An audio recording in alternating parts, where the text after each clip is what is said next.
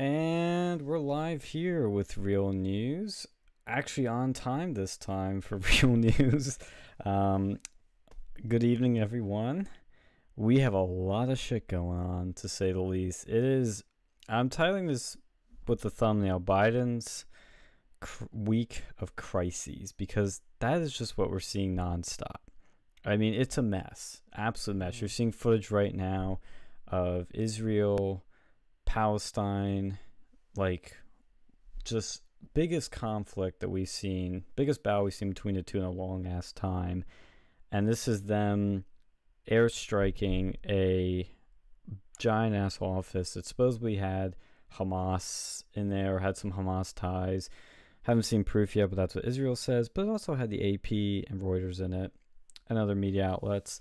And we also had a gas shortage because a pipeline was hacked, which accelerated an already upcoming gas shortage and a little bit maybe of a food shortage coming up. The stock market took a beating, and we've been just dealing with uh, inflation on top of all that, which you would think in America we shouldn't be having gas shortages and mm, you know massive inflation coming, but it, it's literally been happening this week. So we're to dive into Jimmy Carter 2.0, as people are calling Biden's week. But we want to start this Israel Palestine thing because this is the biggest thing happening right now. It's escalating, it's, it's the bloodiest, deadliest conflict they've had in a long time. And it's mostly happening in Gaza, from what I understand. And Phil, of course, has a military background, and he's probably going to know way more about this than most people on YouTube talking about this. So I'll let you give your take on all this uh, as we start. I mean, I I'm, I'm not sure. I'm not sure I know as much as I used to, but yeah, I mean, don't like, have access to those classified files anymore. No, I mean, uh, know, I don't have classified stuff anymore. God damn it. No, um, you know, no, I the so I guess I guess the issue was something like uh, uh I guess Israel is wanting to like claim I like Palestine and Israel are kind of bitching about land like land or a certain mosque that's in Jerusalem and they're trying to, you know, beef up their Jerusalem beef again and um and then I guess uh yeah, Hamas just launched like a thousand rockets over the over this this week. Like, um, did any of them even hit? Uh, like so there was so most of them were shot down by like like a large chunk of them were shot down by the Iron Dome. The Iron Dome got a lot of them. Uh, there was like there was a lot of uh, a, a, a lot of them. A lot of the ones that the Iron Dome didn't get actually hit Hamas targets. like they, they were just like I think they were just trying to like fire like whatever. Like they they they were just trying to fire rockets just to f- fire them. They didn't realize what the rockets were or how strong or weak they were, and so they're just like firing them, whatever. They didn't realize that some of them actually hit Hamas tar- like Hamas shit, and then um, and then of course now we're starting to see Israel go, uh, yeah, we're we're uh we're striking back, and like. I mean, regardless of what you think about like Israel or whatever, look, you you if you launch a thousand rockets at a country, don't get pissed when that country just starts going, oh, okay, now it's our turn.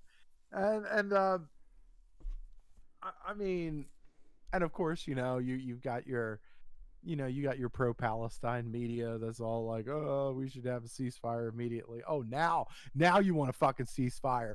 When when Israel was getting when Israel was getting lit up like a fucking Christmas tree, you were like, oh, whatever, you know, whatever. And that, yeah, some of these assholes on Twitter were even celebrating it. It was yeah. like, like, come on, look. And then, um, so of course, you know, they they bomb they bombed this uh this building that had you know AP, Al Jazeera, um, which is owned by the I think it's owned by the Qatari government, which Qatar I think is um trying respond uh, is trying. I think they're trying to respond with um, anti-Israel sentiments. It looks like. Um, Did no- you no see the surprise there. fucking precision of that airstrike? dude? like, I was blown. Israel Israel's got some awesome shit. I mean, look, first off, first off, they have F-35s, right? That was that the Trump administration hooked them up with some F-35s and apparently they know how to fucking use them. Yeah, oh yeah. So, yeah. Uh and Maybe that's why they're we've doing this. They just want to use those so badly. obviously obviously we know how awesome the iron dome is uh we've been told that for years um and and really israel israel has some of the best troops in the world so um their idf is fucking awesome um but um and and i and and people are people are like and and I, this is this is obviously a political one side job because like anybody anybody who's ever like any military person that's ever been deployed will tell you that there that there there there are there are um Middle East opposition that will hide behind medical personnel yeah. They'll hide hide behind children and women. They'll hide uh, behind the media. Um, that like they they will use deceptive taxes, and this this is this was one of them. Like, look, they they obviously they occupied the same building as a lot of these these media personnel did, and of course, you know, you just fired a thousand rockets into fucking Israel. You think Israel's gonna give a shit? Like, what? No, we're people got to pay. People got to pay the price. Look, plane planes went into the twin towers, the Pentagon, and they were I think they were aimed for the White House or whatever on Yeah. September 11th, right? Uh, we took two countries over and fucking basically in a matter of months. Okay, you know, when when you piss off countries, don't be pissed off if they fucking strike back, right? Don't be pissed, right? Just you know, I, and and my thing is like, okay, and then they were like, and and it was and it was purely strategic because I re- I originally dropped the tweet that one one one uh, somebody was like, oh, uh, a building with Hamas intelligence officers was in the uh you know was was blown up basically. And i'm like well and me i was like well sounds like those intelligence people aren't so intelligent. If you're gonna be in a fucking high if you're gonna be in a fucking high rise after you attack after you attack a country with fucking air capabilities you're out of your fucking mind like you deserve whatever bad that happens to you. I'm saying if you're if you're gonna attack somebody you might want to be like low like you might want to be low ground maybe underground maybe something something where you're hiding like there's some sort of you know concealment. Because if if those like look if in, in if intelligence officers get chap captured okay we used to say that they're they're they're weak but you know like if they get captured they're probably they're either spilling the beans or they're getting tortured in ways that you know i don't even think satan himself has fucking figured out yet Mm. like eh, i mean eh, you need i, I don't know the, the hamas is just i mean this is you could tell these these are people like the israel the idf they're well organized they're well you know and and they're you know and they're an absolute marvel from a military perspective.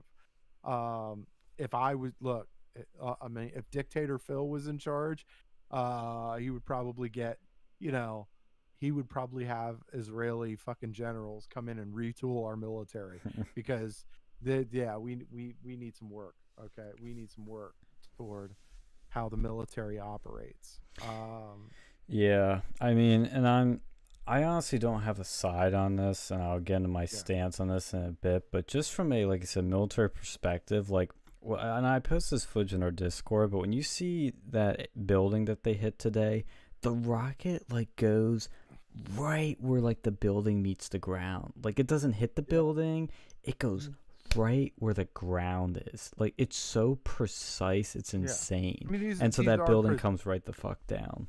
Yeah, these are precision missiles. They have, they pro they they they they they have targets. These these these targets hit, and they're like, it's pinpoint precision. Um, these are usually usually they're smart missiles, and uh, yeah, whatever they want to hit, they'll hit. That's just just like um, that's just like um, if you remember uh, when Trump uh Oh, waxed Soleimani. A, waxed a Syrian no well when he waxed well that too but when he waxed a, a Syrian airfield Yeah, yeah, yeah. in response to the gas attacks like they all outside of one they all hit where they were supposed to hit Yeah, like a whole bunch of stuff was taken out like look with- I mean I mean these these are this is awesome awesome shit that we're dealing with and And might I add too that both America and Israel in those situations warned the people in those buildings and in those areas that hey, we're coming. We're gonna be dropping missiles. And so like in that big building, like the people evacuated. I know in the Syria strikes we warned Russia, I think, Syria, Israel, and we said like, hey, we're gonna be striking right here and then boom, a few minutes later, took it out. And and a lot and, and i'm kind of and i'm like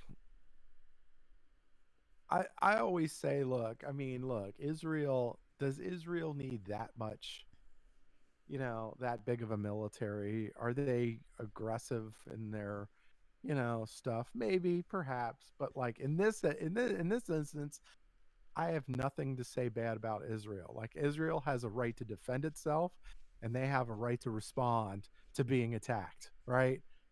The, that i mean look if look a thousand rockets.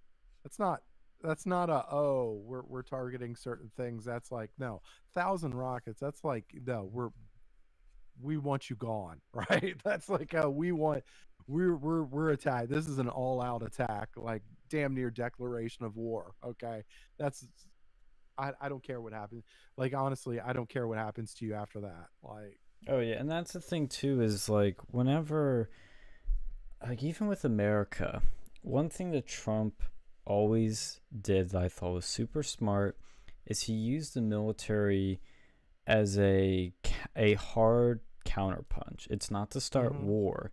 It's peace through strength. When Yeah. you know Iran was fucking with us, you know, even when they took down the drone, Trump was thinking doing something, almost did some, but held back. But then once they started taking our guys and started taking those oil tankers again, he was like, all right, we need to put a stop to it. And so he sent in all those missiles to take out Soleimani. Actually, probably just one missile. He sent a missile to take out Soleimani, stopped. That's how you Yeah. do it. When they when when these countries try to mess with us or any country, it is strategically smart to come back ten times hard to put them in their place and tell them like, you know, just basically stop. You know, it's like when somebody like starts punching you and you just wham, just like whack them and knock them out. Like that's pretty what much what is. It's like a knockout punch. And I get why Israel's doing what they're doing, but to be a devil's advocate here, when is too far too far with what they're doing? Because I could potentially see them totally invading Gaza through this. Mm-hmm.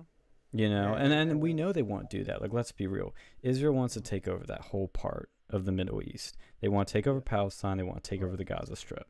That's what they want to do. Whether people agree or disagree with it, that is what they want to do. I And they've done it through look, settlements and other things.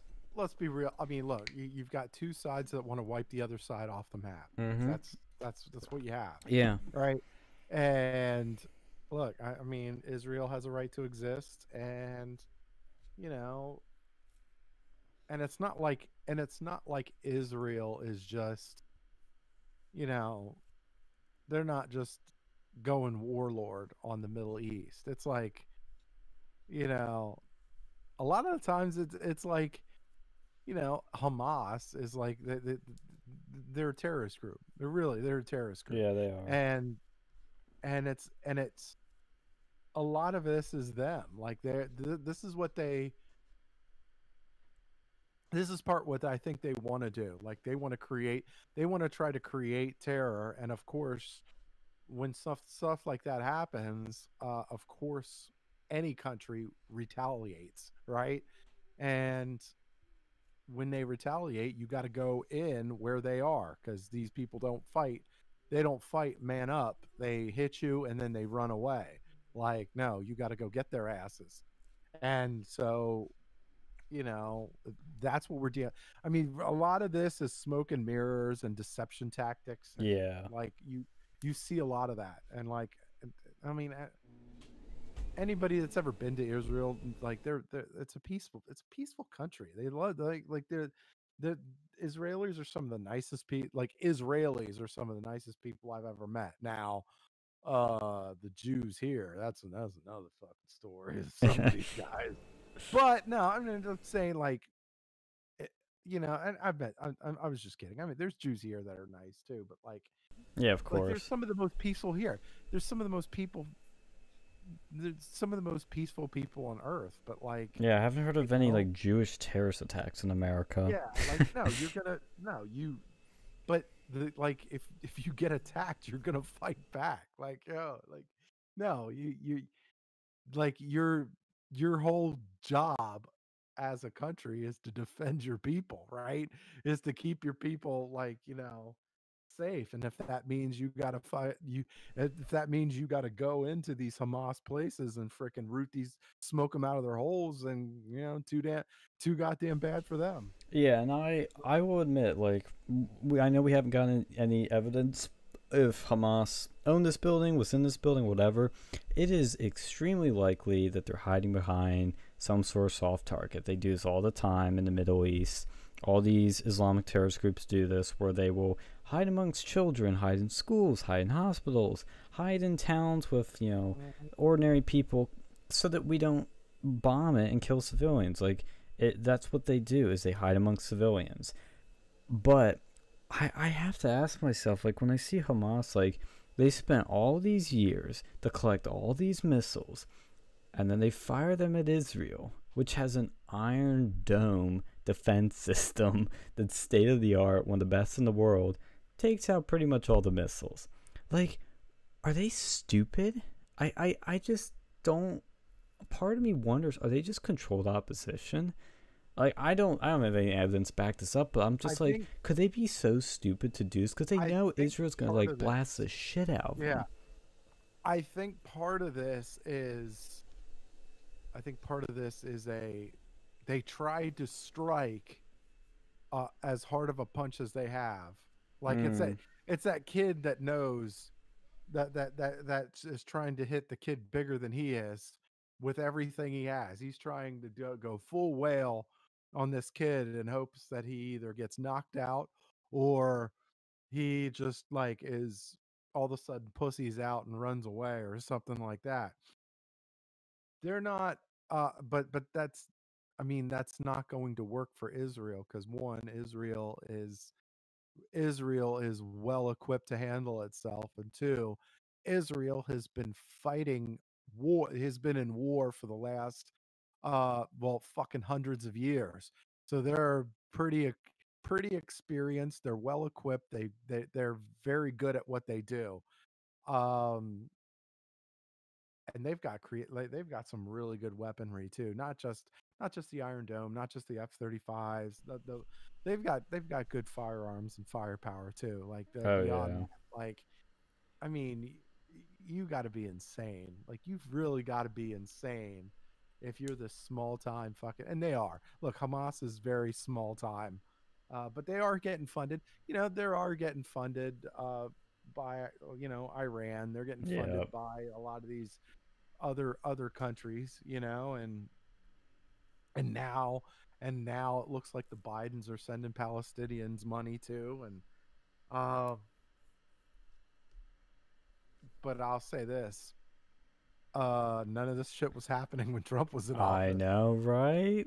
That's what I keep thinking. It's like everything we've been seeing this week never and, he- and he's all like, and he was all like, Biden was all like, oh, I don't agree with it. This is not the right move or whatever. Well, it worked, and your moves did not work. Okay, look, look at what we're seeing right now.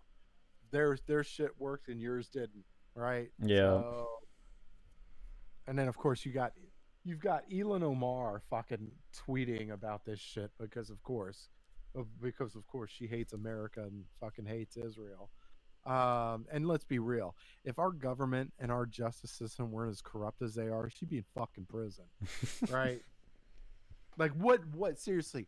What congressional person is going to be anti-American and like just for the toppling of our fucking government in any other country in the world. Like if if, if she was in any other country in the world and did this shit, like she's in jail.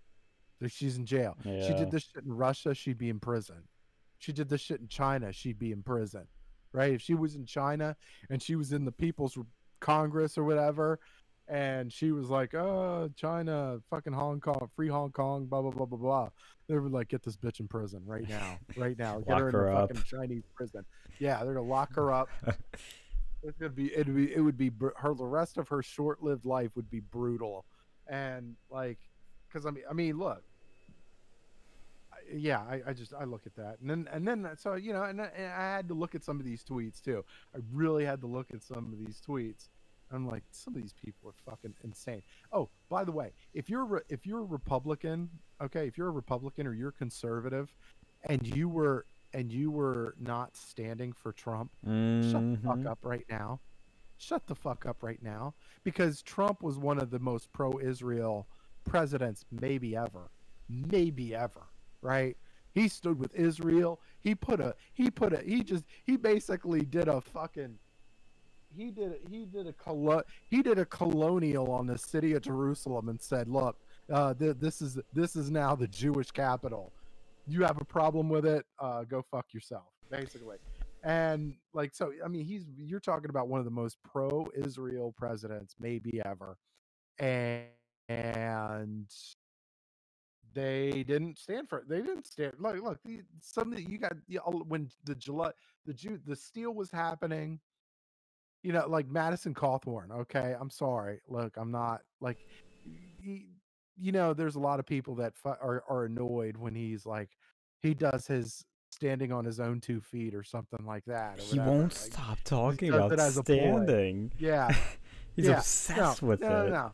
You stand for you stand for Israel. Why the fuck didn't you stand for Trump? Okay, when Trump was getting the election stolen from him, boy, he was crippled then. Hell, the whole fucking Congress was fucking crippled while that while the the steal was happening right from underneath them. Like, yeah, like said, spare me, spare me your fucking support, right? Yeah, I'm sorry. It- it- anyway, so that's, that's Oh yeah, I pulled his tweet up too. Like he created his team, created a graphic and everything of him standing with his arms crossed, like, "Ooh, look at me! You gotta come through me first before you bomb Israel." And he's got this like flag and like all this stuff, and I'm like, "Bruh, where was this?" Like you said, when Trump was being bombarded every day. I didn't see you out there in the streets stopping the steal. I didn't see you standing in Congress to stop the steal. But he stands for Israel, and I have nothing against Israel. Like I want to make that clear. I have nothing against it. I really, I don't care about this issue in general. I care about America first, and this conflict is sad, tragic. It's been going on ever since Israel's been created, and I hope it ends. Like I want to end for peace. And I think honestly, the only things that are going to happen out of this is either Israel takes over that whole area, or there's a two-state solution. Those are the only things that are going to happen. Palestine is never going to, never going to win.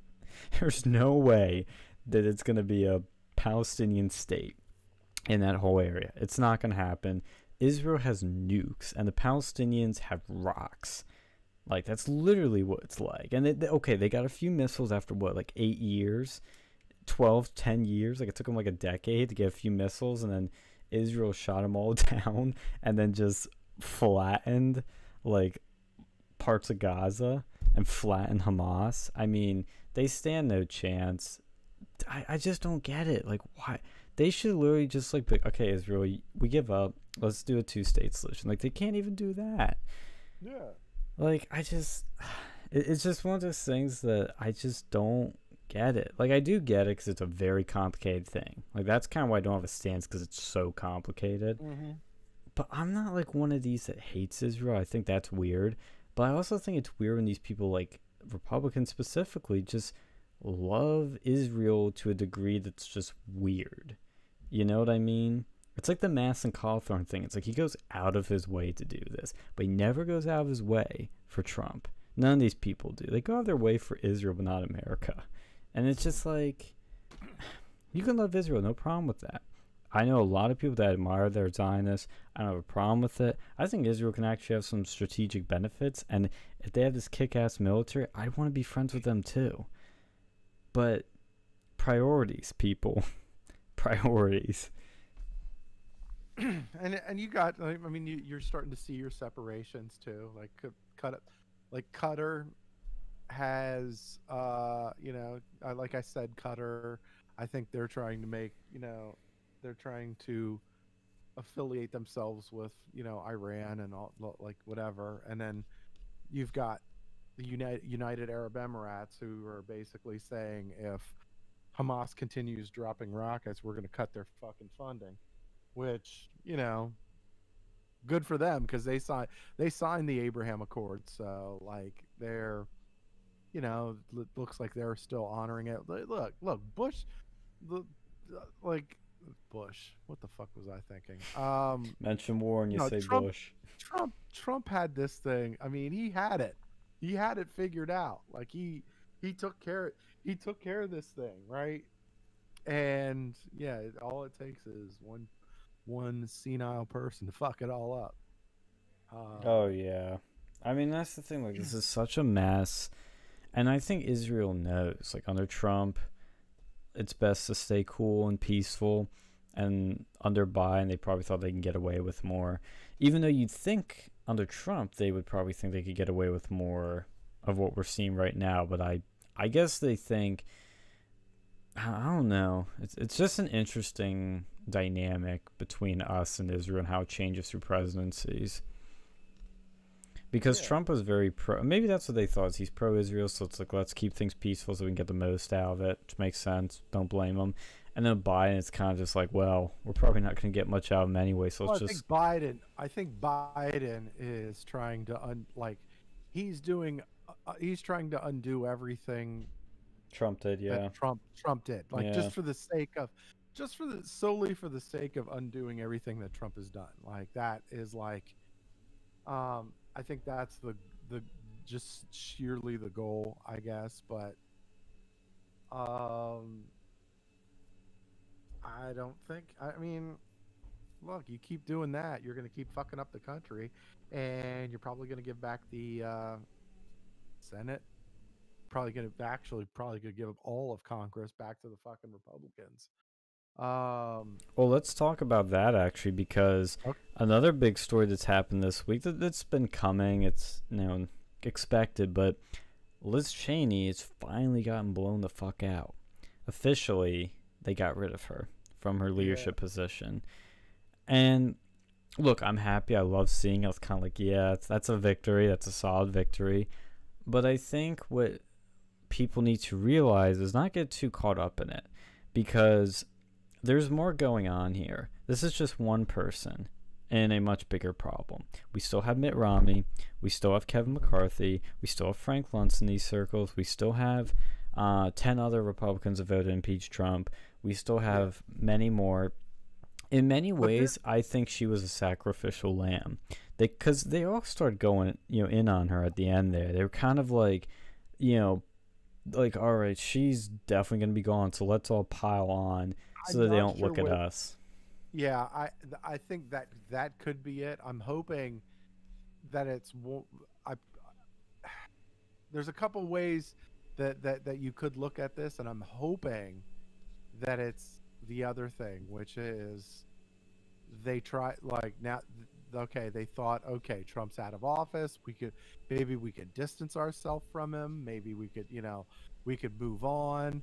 Maybe we could like, you know, and then they realize that the people don't fucking support that shit at all. like Yeah. And then they're like, "Oh, no, maybe uh maybe we bet on the wrong fucking horse. All right, like uh, so now and now, of course, now that you, we realize that Liz Cheney is fucking losing, and and first off, how the fuck are you losing in the polls in Wyoming? Where the fuck do you how, like yo? If you live like, I'm sorry, if you're losing in Wyoming, like the most Republican of all fucking states, give up politics.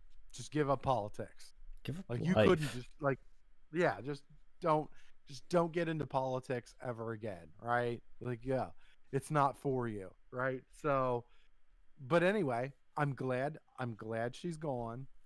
Uh, or well, she's gone from the lead, the GOP leadership. Um, she's not really. I mean, like, I, I she's not. She's not a real Republican. Um, I I don't care if she doesn't vote for on the side of the Republicans again. I really don't give a shit. Um yeah, I yeah, yeah, okay. Um yeah, I, I really don't care. I really don't care if Liz Cheney votes for the Democrats pretty pretty much the whole way down the line. I feel like this is more of a the Liz Cheney exit is probably like similar to a Jeff Flake exit in that uh you know jeff flake he decided to make his stand his stand but it wasn't it wasn't a real stand. It was i'm losing. I i was losing my race or i'm dropping out because i know i'm not going to win re-election uh so now i'm going to uh i'm going to turn on the republicans. I'm going to try to get my media deals. I'm going to try to get my book deals and I'm gonna look out for my own ass now. So that's pretty much where I think we are at as far as you know Liz Cheney goes. I'm not uh uh and I and I hope that this is a I'm hoping that this is a first sign of uh further things to come because I know we got a lot of people. we Got a lot of people that you're trying to get rid of. Uh, Adam Kinzinger, uh, we got to get rid of him. Uh, Mitt Romney, got to get rid of him. Um, there's, you know, got to get got to get the seats back. Uh, got to get the seats back in Georgia and Arizona uh, for the Senate. Um, and I, I, I, I just want there to be. I, I hope that this is the beginning of something, and not just the sacrificial lamb thing, whatever. Um, so I, I don't know. I what do you guys think? I don't know. I'm I'm, I'm trying to I'm trying to gather a little bit here. Um, the um, and it's like I, I and you're you're you're starting to see these. Uh, you're starting to see the support. You really did start seeing the um the support wane because when they you know when they reassessed the GOP leadership, Mhm. Liz Cheney got a lot of support, and then we then you know like just just now we started seeing Liz Cheney get almost no support at all. Um, I love how now she's like, "Oh, I regret voting to impeach Trump." It's like, yeah, because you got fucked. yeah, Yeah, because we kicked you Uh, out. We don't want you anymore. yeah. I, I I just I don't think that. Uh, I I I, I, this is this is more of a she's not. To me, this is more of a she's she knows she's not getting reelected, so she's trying to get her media deals. She's trying to get her book deal. She's trying to get Mhm. her like she's trying to get everything she can on the way out, and then probably getting a job with like the Lincoln Project or some Ugh. bullshit, you know. And so I so uh, I think that's that's what she's doing. I very similar to a Jeff Flake. Very similar. This has Mhm. this has Jeff Flake written all over it. Um, You know what's interesting about those people is they're so open about it. You know, a lot of these other ones are very Mm, sneaky. I mean, I mean, well, no, I, I, I think because much of this was, um, a lot of these guys were, a lot of these fuckers were voting f- with Trump a large chunk of the time. It's just- technically, yes. yeah. I mean, they just, I, th- I think it's, they decided to hedge their bet in the other direction. Uh, they tried to give in to like the lib- liberal peer pressure, and instead of you know sticking sticking to the you know the Republican talking point because I mean a lot of it. Look, a lot of these liberal talking heads, it's all bullshit anyway. Like the liberal media is garbage, social media is garbage. You know these like, and a lot of these, and I'm sorry, but a lot of these liberal uh, fucking protesters or whatever, they're the stupidest people on earth. like no, you you stick to your guns. Like oh no, stick to your guns. And and not only that, I mean already. Like, like the Republicans really should have distanced themselves from Liz Cheney a long time ago, especially especially with her dad. Like, yeah, her- Mhm. her, her dad is probably one of the most evil people this world has ever fucking known. Okay, like the, they should not. They should have kept a happy distance from from her. Like, ooh, yeah. I That's mean, what amazes me is that she's been there this long. Yeah. Like it's unbelievable. And a li- th- I don't know if you look too much in the person that's replacing her, Elise Stefanik, who's getting a lot of stardom through this. She's interesting. I Yeah. am very mixed on my feelings on her because I see some Yeah. people I trust promoting her. I see people like Bannon promoting her and, oth- and Raheem Kassam and others. To me, there's a lot of to me, and and maybe I- and I I don't know if you see the same thing too, but like I think a lot there's a lot of, and I'm hoping, and again I'm hoping because she's young, right? She's she's she hasn't been in office for very long. Yeah. She uh she started waning a little bit too. Like she started like when this whole thing was going on, she started kind of waning a little bit too. And I'm hoping that she realized, oh, oh, maybe I should be sticking to the, you know, sticking to the lo- the to our side and uh, to hell with these fucking people that are like, you know. And I think she, I mean, her what she's saying is ki- is kind of I don't want to say reassuring, but like She's you know, saying she's, the right she's striking things. the right she's striking the right notes, right? Yeah, At and least, that's why I'm know. a little sus is because her voting record doesn't fully align with it. Like she voted yeah. against the wall, which is a big I think- thing. Right. So so this is uh, yeah, that's I'm hoping that she's kind of like, you know, maybe she, may, I'm hoping that she's like learned her lesson maybe and like cuz you know there's you know you get you get into office and you're like, okay, you know. Uh she is in New York too, so I mean there's, you know, let's Yeah, it's true. That's a good point. I, I mean, there's a lot of like, but yeah, I, I I'm hoping, but I, but but like I was saying before, I, I I hope that this is the beginning of like this is the beginning of something and not just a sacrificial lamb because we got yeah. people that need to get the fuck out. Like, Oh yeah. That's what this we need- midterms is all going to be about, Right. and it's going to be exciting because it's going to be a people- civil war. there's people I never want to see again. Well, let's name some of the people that we never want to see. Ooh, again let's do that. Let's do that. Um, let's start our hit list. okay. Um. So we're starting with uh, Mitt me, Lee- Romney. Mitt Romney. Romney, Get the fuck out. Um, I want to see Liz Cheney gone. Uh, not Mm. not. I mean, she's gone from the leadership. I just want to see her gone from Congress. Yes. Uh, I really don't care if she works for the Lincoln Project. I don't give a shit about that. Uh, Adam Kinzinger, I, I want him gone Oh. too. oh, Uh, Gone.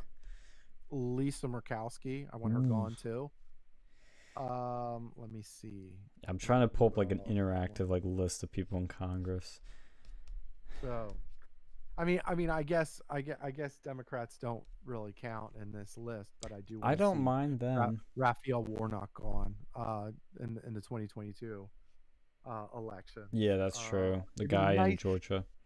It'd be nice if Kelly got voted out. I don't know if that is going to be possible because you you're going to need that is going to be contingent on who runs against him. Like he's he's he's going to need like if, if you're going to get rid of Kelly in Arizona, you're going to you need to get you need to get somebody worth a damn. Uh, because Martha McSally, holy God, Gosh, she's awful. I hope she never gets into politics again. but um, yeah, they need to run somebody at least somewhat deep. They, I mean, really, this boils down to you need to get good candidates. You need to get good candidates because if you because we're we, we found out over the last ten years if you if you put if you put in some half-ass fucking dude going up against this, look, um, Joe Manchin should should probably have been dumped a long time ago in West Virginia. Mm. Like Trump won that state handily in bo- both both elections, right? You would think it's ripe. It's ripe to boot boot Manchin out, right? But they they the last election they had fucking Morrisey or whatever, whatever the fuck his name is. Like he, he looked like a retard. I'm like, no, you, you got, you're not beating nobody, right? Just- like yeah, I'm like, just just stop. Like, no, you got to get good candidates. Um, and um, and and that's that is where and I said this before and it needs to be emphasized is that's where we failed as Republicans in 2018. We failed Trump on that Yeah. because we could have Yeah. turned the tide. We could have actually cleaned house because we knew who the bad people were. Could have cleaned it out with MAGA America First people and actually been able to do stuff way be way more productive in his t- you know his second half of his term. But we didn't do that, and that's where we're in the position now. And it would be wonderful, wonderful if we could do a bigger than the Tea Party, Tea Party style sweep in 22, take back the House, str- take back the Senate, and then in 24, Trump comes roaring back, and then we get more, hopefully more seats, and we can actually do a lot of the things we want to do quickly. Because I- mean, I've been I've been seeing people that are like, "Oh, I was disappointed in Trump's term. Oh, he didn't do any of his promises. Didn't keep them." And I look back, I'm like, "Well, one, he did, and then number two is it's amazing how much he was actually able to get done. Like, it is actually amazing considering everything was against him. And that's what people gotta remember. He's one man. He is only one man in this system of hundreds of thousands of people. And in Congress, it needs to be cleaned up so badly. like, Mhm. how many good like let's think of it this way. How many like good congressmen are there that are actually America first? Like maybe a handful that are vocal about it. I mean, a lot of them you can get them to vote in line with this stuff, you know, which is good. Like there's probably a lot of them that are actually decent, but really, like I think of Matt Gaetz, I think of Lauren Boebert, I think of Marjorie Taylor Greene, I think of um, a few others, and that's really it. Like we have a lot of work to do.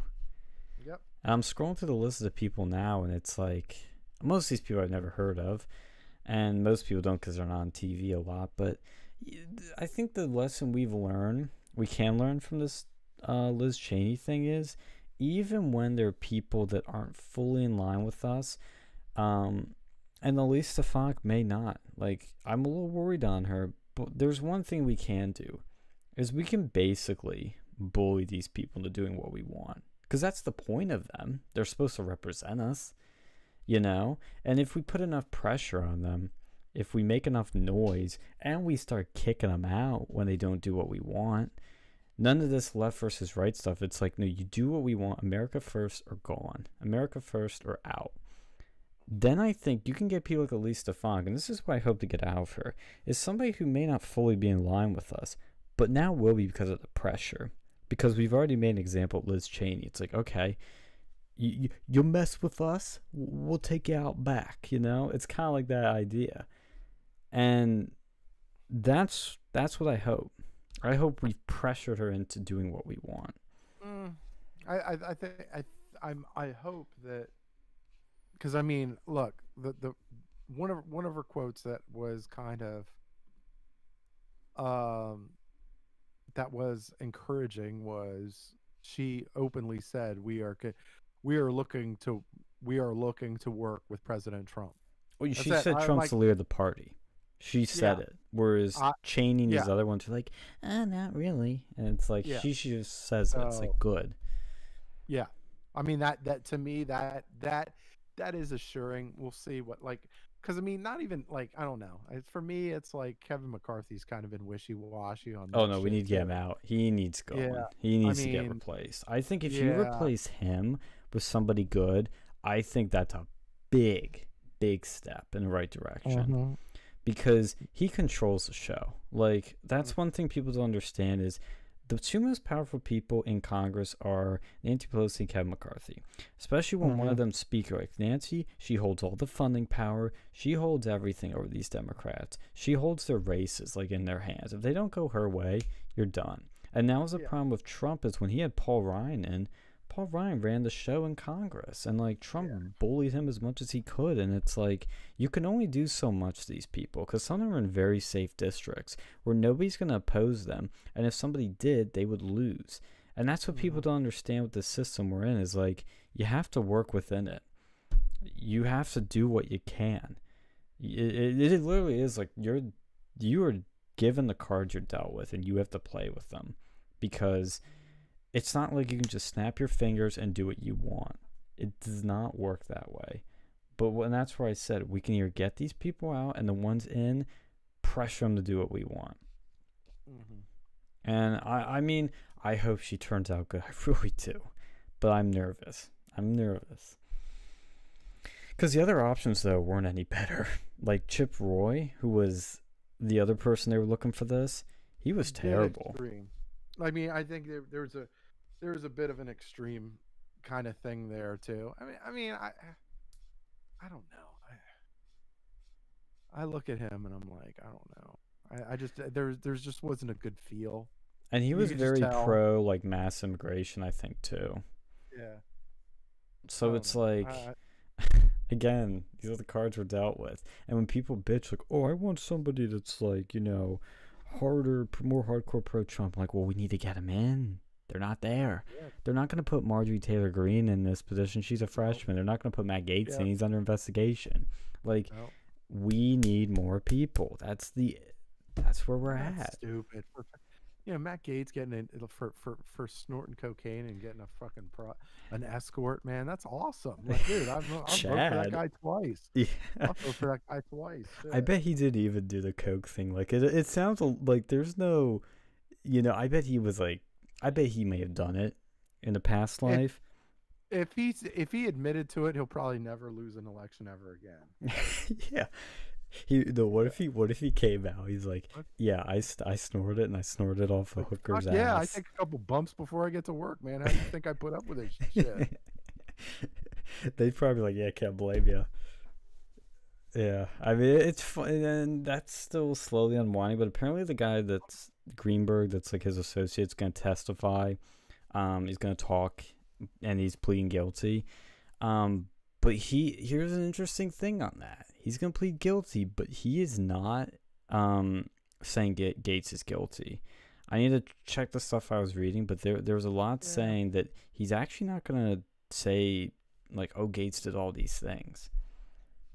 So I think again, I think Gaetz is going to come out of this fine. I really do. Mm. Yeah, I uh Yeah, I, I- just got a uh I got a reply on that Madison Cawthorn tweet from our buddy uh the GHP uh it shows up under show more replies, which means he's probably being shadow banned or some shit. I'm gonna look this up. Yeah, it's like he was like, any confi- any evidence of a steal, any evidence of all at all of fraud. I'm like, oh, you mean, oh, you mean other than the, um, other than there being more votes for Biden and uh, Trump than registered voters in the United States? Oh, you mean that evidence? Uh, oh yeah, I see yeah. Hamill. Well, how Yeah, about the that- fact that they've all deleted the evidence? Can we talk about like, that? all of them deleted. Like fucking Michigan deleted it. Arizona. Arizona deleted it. Probably a lot of these other states that are being in question are fucking doing it too. I think Wisconsin's probably doing an audit now too. But um, yeah, I, it's not that there isn't evidence; it's just not being enforced. Like nobody, nobody wants to enforce it. Like that is that that- ultimately that is the problem with most even crime even crime as a whole like yeah because you know nobody wants to do the work or nobody wants to face the backlash nobody wants to do nobody's going to do what's right because there's no incentive for them to do what is right. Like so uh no, now you're stuck with what you got. Well, and let's look. I'm glad this all is going to be happening in Wisconsin too. That's that's a good sign. It's like it's not just Arizona; Yeah. it's Wisconsin too. Who's next? And what? Look, there's there's statistical anomalies. There's the nerds that showed um when There were counties in fucking Detroit that had more votes than fucking people. Like, yo, that had more votes than people that lived in the damn city. Like, Mhm. what? They didn't. They didn't. They didn't do it. They didn't do a thing. Like there was, there was, there was, there was voting irregularities in like multiple states. They just did refuse to do anything.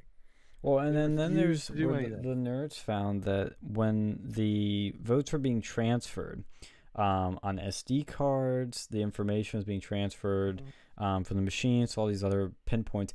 They found that like votes got removed from Trump and the exact number were given to Biden. I mean, look, maybe there's a good reason. Just for the sake. I'll say maybe. But you should at least look into it. I mean, Yeah. we all should realize that that doesn't sound right. It sounds a bit fishy. I mean, at the minimum. And I just, I, I, I, I hope they find something in Arizona so that we can put this to bed. But we cannot, as a country, move forward until we get to get to the bottom of the election and we get to the bottom of COVID 19. We know we need to know where code came from. We need to know what happened with that. And we need to figure out what happened in that election. If it was stolen, if there were enough votes Yeah. fucked with, because people are so divided because we cannot agree upon facts. We all have our own set of facts. And I if we can't get to the bottom of these things, we can't move forward. We're just going to get worse. So I we're- tell people, just for the sake of bringing people together a little bit, we should all be for these audits. You can't honestly tell a person that their vote counts with all this shit hanging in the wind, right? Yeah. You we got can't. to the bottom Like, of the Russian meddling, but we can't get to the bottom of this, can we? Nah. There was no Russia meddling. If anything, like yeah, and that's another thing. What? So China meddling in our elections is cool, but Russia not? Okay. Mm-hmm. Thanks. Um but yeah, and but yeah, we look Biden it might be he's on his way to becoming worse than a worse president than Jimmy Carter and he's only fucking he's, He's only only been getting in. It's only- started. It's only May. Like what is mid May. Well, were you fall? I mean, I know I You was. remember oh fucking What was that? Jimmy Carter was bad. Bad. Oh mm-hmm. my god. Terrible. Especially like he, he was the he was the one that let in all those fucking people when when Castro kicked all of those fucking criminals out of Cuba or whatever. Yeah, yeah. Oh my god, what a terrible terrible. He was the one he was the one that like and, and I'm like that was letting all of that crazy shit letting all that crazy shit in in Florida and fucking just looking the other way. Like, and and of course, you know, the, the Reagan's Reagan's drug war might have been a little excessive, but at least you needed to do something. Like you, there was there was there was tons of fucking cocaine. That's literal tons, right? Of cocaine being pushed through fucking uh Florida. Now, of course, yes. Yes, cocaine is awesome, but but that's that Comes with drugs, that's not kids. the point here. The point is there was a whole bunch of drugs that are being pushed in, a lot of dirty money, a lot of like just crazy. There's just, just a lot of dirty shit going on, and people were getting a whole ton of fucking people were getting killed, right? Violence was going through the roof. All, all of that money led, led to like violence, police corruption, fucking pe- business corruption, bank corruption, all that shit. Like, yeah, there was so much that was tied to it that like Jimmy Carter basically looked the other way on. Um and yeah, I don't know. I think Biden may be worse than than that guy. He, he's he's he's on on path to be worse than that guy. Well, we already had a little and he was- energy crisis, didn't we, this week? Yeah, we got a little bit of an energy crisis. Well, I mean, you know, I think I I I I, I want to I want to keep things in perspective because this was a company. Basically, what had happened was there was a, uh you know, the, the, uh, petroleum shipping company that got their shit hacked. That you know that basically fumbled the ball at the one yard line, but Did they? I've heard that they did Uh, pay the the ransomware. Do you know if that's true? they did pay the ransom. Oh, But but I mean, no, you, you should have, you know, like it was their own fucking, you know, their own fuck up caused this mess, right? yeah, They- they, they, got their shit probably they probably didn't invest in any cybersecurity like a lot of these No, companies. probably not. Probably not. They were like, well, what what the fuck is it? You know, get this computer away from me, goddamn. Uh, no, Some boomers Um, running it. They're like, "Oh, we don't need that. We have Norton on. It's gonna be fine, guys. we have Windows Defender. It's gonna be fine." yeah. And and I think actually the bigger picture of this is something we always hear about. You know, there'll be people in the news that'll bring up like EMP attacks, rolling blackouts, cyber attacks as being the next terrorism, the next big thing. This we're gonna see more of. I think without a doubt. We'll but a but lot then more. again, and then I and then I wonder, well, shit, you you uh, you.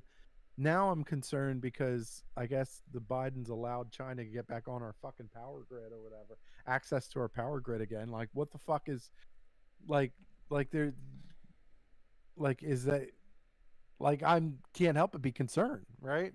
Can't help but be concerned with that, like, you know, because hackers can take that's the problem like with the hackers can take out your freaking uh, your power grid basically and can fuck you completely like look and we're seeing if if something little like this is gonna cause this much fucking shit Oh, okay yeah. what, what would happen what would happen if a power grid got taken out like Yeah. hacked and taken which will happen one day. It's, I mean, possible. Look, look at the, and I, I look. I was one of the people sounding the alarm on this because I thought it could be a bigger thing. You know, there's never never a guarantee because they were saying it'd be fixed by the end of the week, and we know why they knew that now. Um, Mm. now it makes sense because they were able to somehow get five million dollars together to pay for this, which that's a little sketch. I don't know where they came up with that, but they paid a five million dollar ransom. This could have gone on way longer, and I was afraid it was going to. And I bet that's why they paid the ransom is because they didn't know how to fix this, and they probably this was going to go on for long and that's why they paid the ransom. And and what does that do? That tells us that the cyber terrorists, the hackers, this works. We can do it again. We can make a lot of money from it mm-hmm. and they'll keep doing it. It won't be maybe nations doing it because they first started blaming Russia. As everything bad that happens gets blamed on Russia. Oh, Biden stubbed his toe. Must have been Russia's fault. Uh, Biden couldn't go up the stairs. Russia. But it wasn't. anything if anything my guess would probably be china north korea or something like that because a lot of this affected the southern states like a, it hit the southern states the hardest well, and the East Coast, like it was hitting Virginia really bad. It was getting into New Jersey, Delaware. Below the mason-dixon line you got your your virginia north carolina it's, well, New Jersey and Delaware were Mid Atlantic, East Coast. yeah I mean, yeah, it does mostly hit the south, but it because that's what the pipeline connects to all these states, and that's why we were kind of lucky, is because most of our gas didn't come from there. But it was starting like there was you know panicked buyers, which can help create a shortage. Um, but what people don't understand with the bigger picture of a pipeline being shut down is okay, you don't have gas for your car, but what about tanker trucks that deliver gas to other places? What about trucks that deliver food to your store? What about all these other trucks that we use to deliver all kinds of things in America? Can't go anywhere. Like the rippling effects would be insane. Like, you'd have food shortages, you'd have supply shortages, and we're probably going to see in the coming weeks the greater effects of this. Like with COVID, with the lumber prices recently jumping 300%, that's something that didn't happen instantly. It's because the sawmill shut down during COVID and they had a large supply at hand. So, you know, they go through that supply. But once the supply meets the demand, which it did a few months ago, and now this demand was exceeding the supply, that's when your shortage happens. And we could Mhm. see that happen with this is like, yeah, we're fine for now, but we're behind.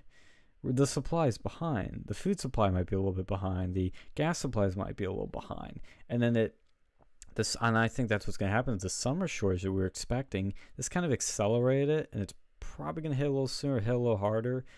And it's just disaster. Like, this didn't happen under Trump. And I love the White House's response. Oh, they're a private company. They, we, we can't tell them what to do. Uh, you know, because they're asking if you know, oh, are you gonna have? Should they pay the ransom? Oh, well, they're a private company. We we shouldn't tell them what to do. Oh, yeah, like oh, so criminal act is being done, like, uh, and there's not no real response to that. No. I didn't know the Biden's were, Biden administration was a libertarian uh, organization or administration now. Like, oh, they're just private companies, guys. They do what they want. We, we, we don't have any say. It's gotta be. It's gotta be like something like it's got to be a pro Democrat fucking company. Yeah, it's it's so shady. But yeah, they pay the ransom to DarkSide Ransomware, which does this for money. Yeah. And I mean, it's is it me? Am I alone here that this time that we're living in the COVID time has made me a doomsday prepper? Am I alone on that? Am I alone? I can't be. I told you I've been looking I've been looking up all kinds of crazy shit. you know, I've been doing it for months now. Like I was looking up, uh, I was looking up the uh, the prep the food prep stuff. And like, yeah, uh, baby, Infowars.com. uh, no, uh, yeah, because no, I'm I'm not gonna I'm not gonna mention these the, the company's names because they, they need to pay us first. Yeah, they need to be a sponsor. I'd be glad to sponsor them if they fucking you know, hook us up. Yeah. Give us a little piece of the pie. Um, yeah, I was looking up like there's certain things that I was looking up with, you know, in regards to like water, like water and uh you know, and food, water, you know, certain like solar type shit. I was, I was actually looking up some solar type stuff too, but um you got to got to generate some kind of power. Like if if you're mm-hmm. that's what I've been thinking about too. Self-sustaining yeah. home, hundred percent self-sustaining. You're going. We're going full Ted Nugent. Let's go, baby. Yeah. No, I'm no. I scratch fever uh, no, honestly, like I've been the same way because that's what COVID's put into perspective. Is just how fragile this country really is. It's like the Joker says, all it takes is a little push. That's really what it is. You know, it's like we and we're an awesome country. We have strong infrastructure. A lot of things we have are pretty damn good. But it still only takes a little bit to just make everything go crazy. Like I said, just hack the electrical grid. I mean, the effects so, of that would be nuts. So let, I will say, I will say though that um I was looking at I was looking at some reviews on some certain uh on certain things. Maybe we could look it up here, but yeah, yeah let's I go. was looking up I was looking up reviews for um luxury shit uh, like for like a vacation to uh Dubai, right? Oh, have you seen the prices on vacation stuff? Holy shit. Uh, look up um look up um Emirates uh first class cabin. Cuz I'm telling you, the first class cabin seats are fucking nuts.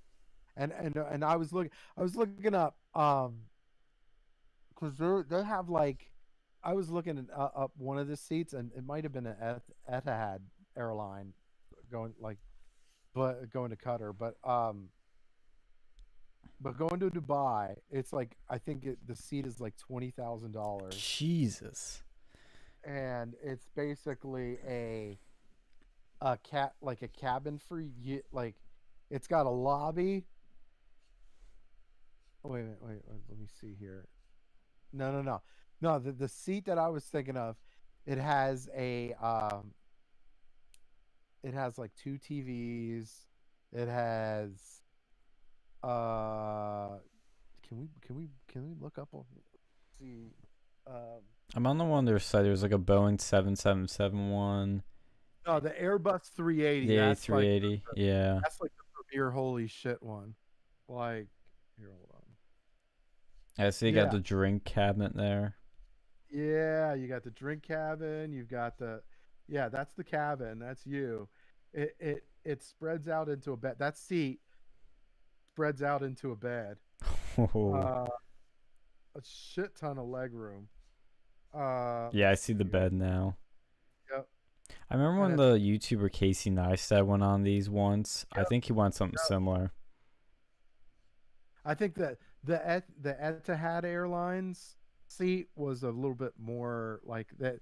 That one had like it had a lobby, like it had a lot for one person. It had like a lobby. It had a a uh, it had like a a hallway, and to the left of it, yeah, or Yeah, I see it. a personal bathroom, a personal bathroom with a fucking shower. Jesus. um and then you had a double bed basically Mm. this one this one is more um i think this one's more um le- less less private shit like that that one is a bigger i think that's a bigger one for like the first class but it's got like a lot of premier holy shit amenities to it i think it looks Dude, this is beyond first class. Yeah, I mean it's incredible. Uh, not only that, it has a it has a full bar. Look at the the, the first class. Oh area, yeah, I see area, that. It has a full bar. Um, you've got like, you know, you've got like course meals and shit. You know, like just very your dining is like a fa- fantastic. Um, so yeah, that that's nuts, just nuts, nuts and fucking luxury. That, that makes you think. You know what? Maybe Bernie Sanders is right. No, I'm just kidding. I'm kidding.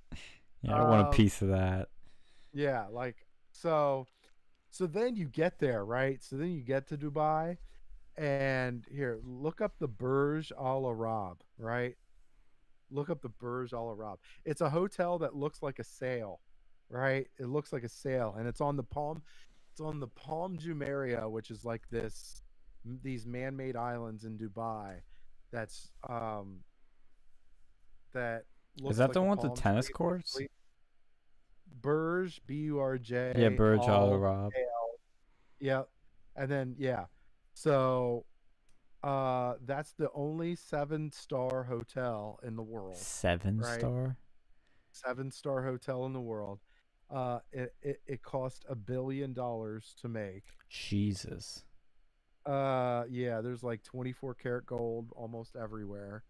Uh there's like uh, there's like a crazy looking infinity pool to it and like all the crazy I just just crazy shit.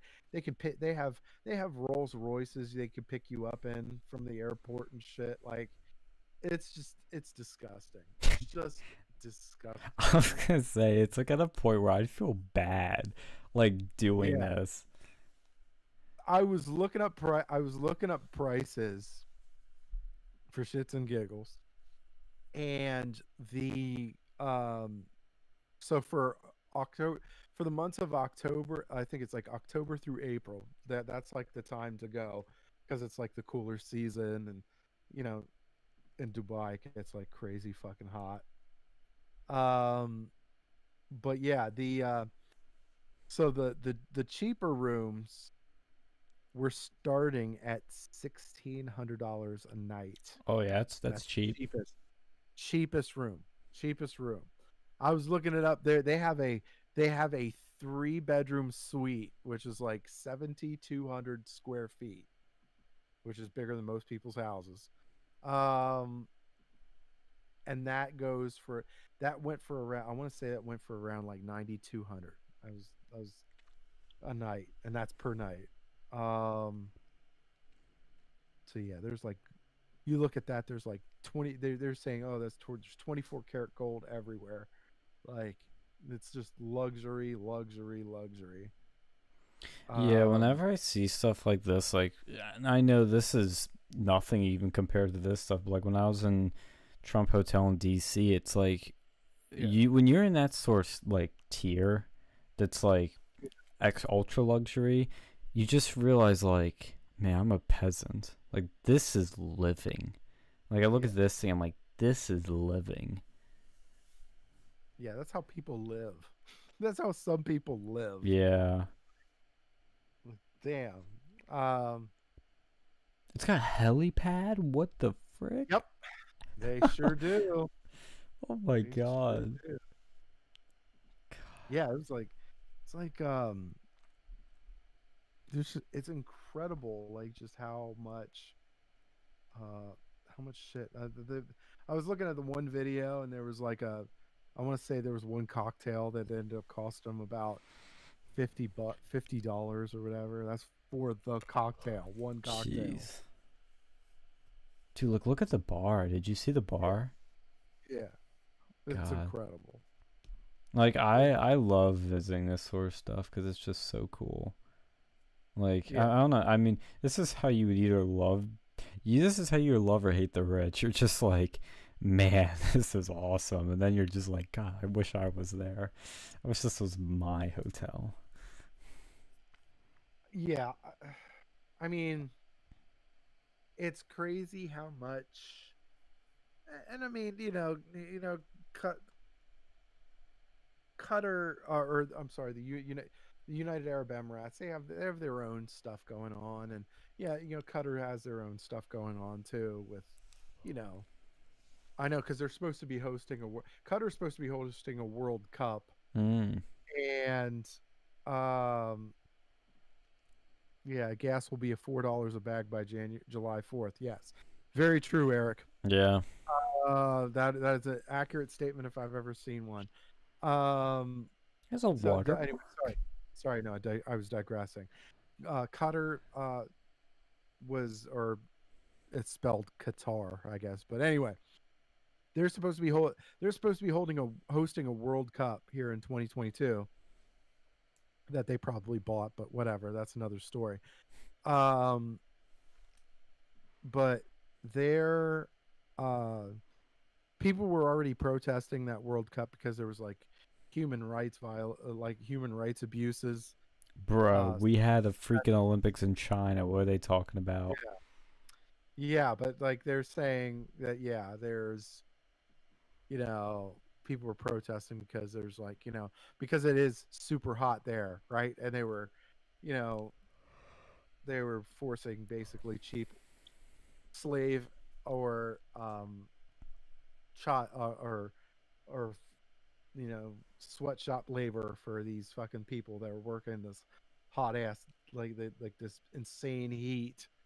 And like what they try what they what they were trying to do what Qatar was trying to do was they were trying to because they only had one workable soccer stadium. So they tried to build five or so separate stadiums that were you know they were going to be erected just for the World Cup and then they were going to be torn down or something like. I don't, I don't know it's just like it's insane it's just insane but it's like they've got their own shady too but like like there is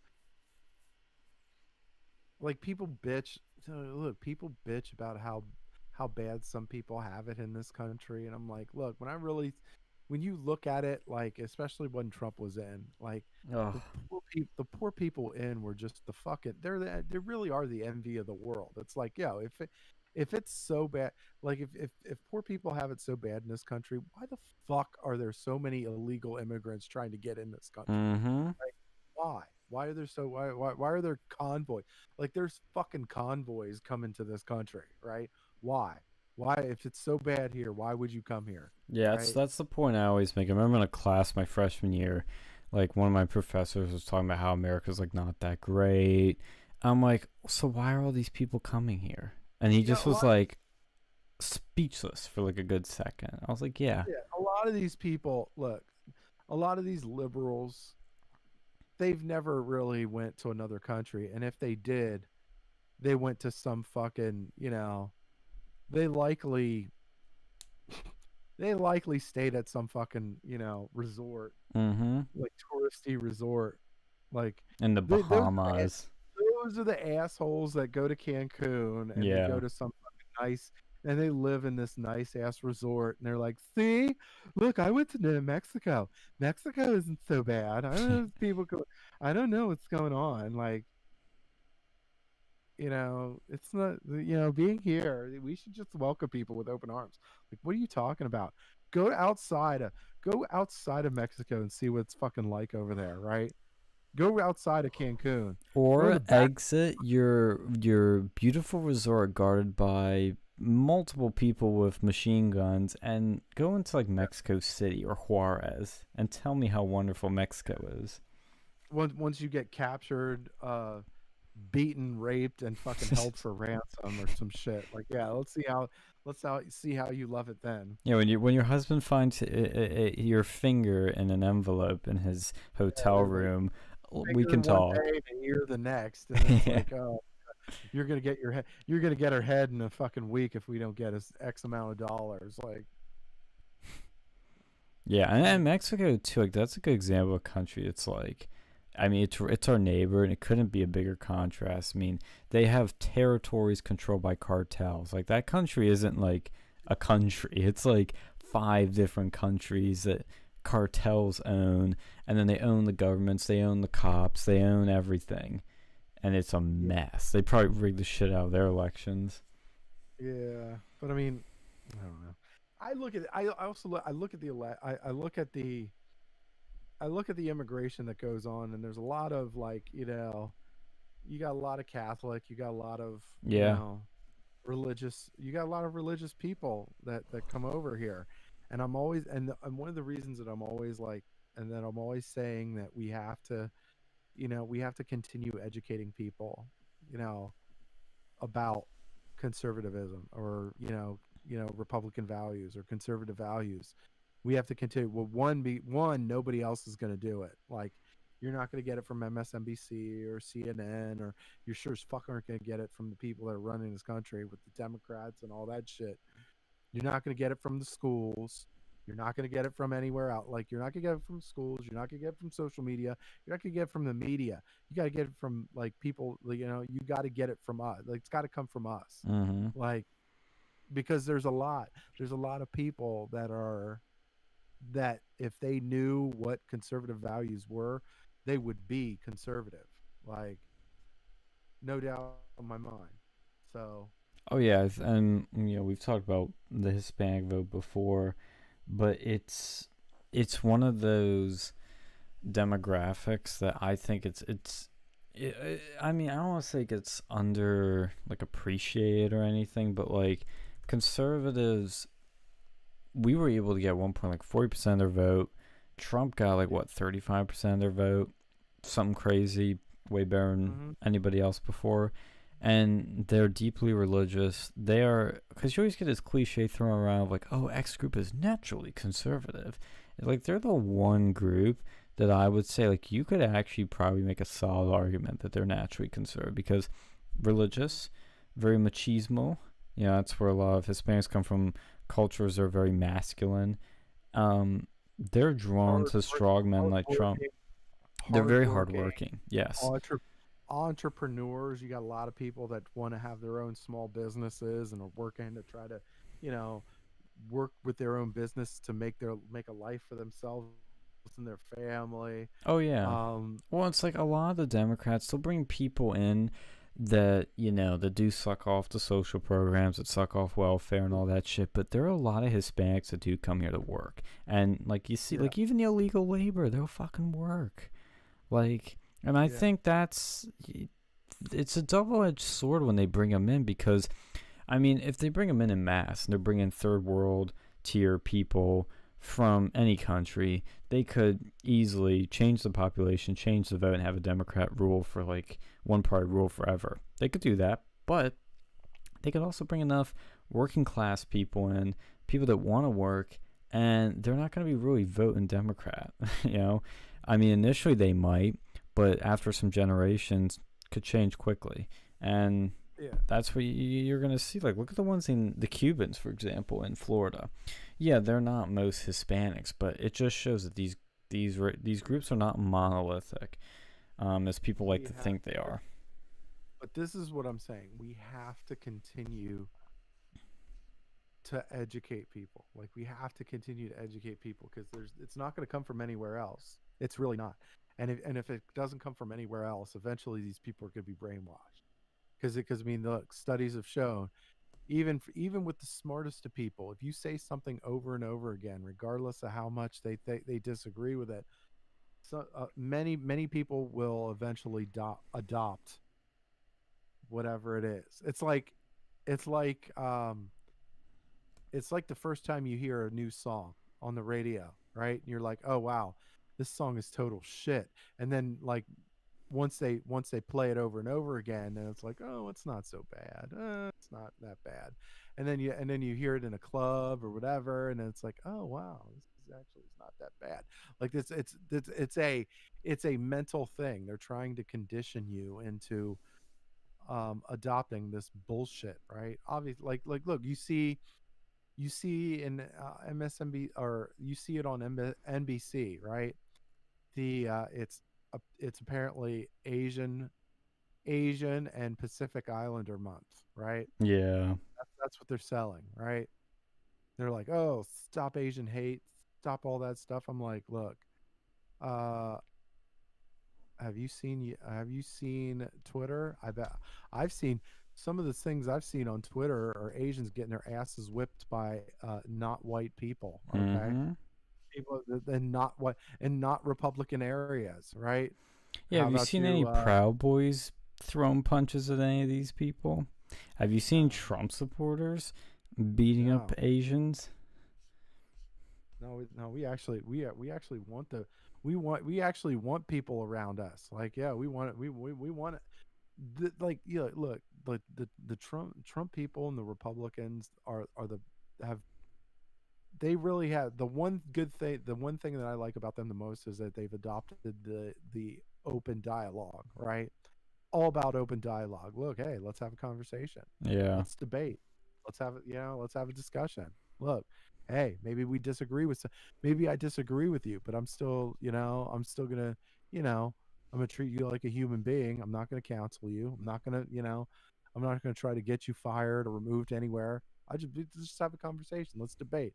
Let's let, let's uh let's see what where we go. Maybe maybe maybe we both learn something right? And this is this is the this is the thing that we've adopted and i'm glad that we have. And this is another thing that we need to continue to push right? Mhm. we need to continue to push that and and it requires education that the democrats are not going to allow anywhere. They're not going to allow it anywhere. So we have to bring it. Yeah, and the thing with free speech and open dialogue too is that not only is it the constitutionally right thing to do, now is it the morally right thing to do and to stand for, but it's how we win, and they know this, and yeah. that is why they silence us, they kick us out, they dehumanize us, they shut down the debate. They don't want to have debates because they know they're going to lose. They're they're not confident in their abilities, which is what I've always found very interesting. Is the truly open-minded ones in the opposition, the truly ones that are truly interesting and tend to be the more fair, even-handed ones.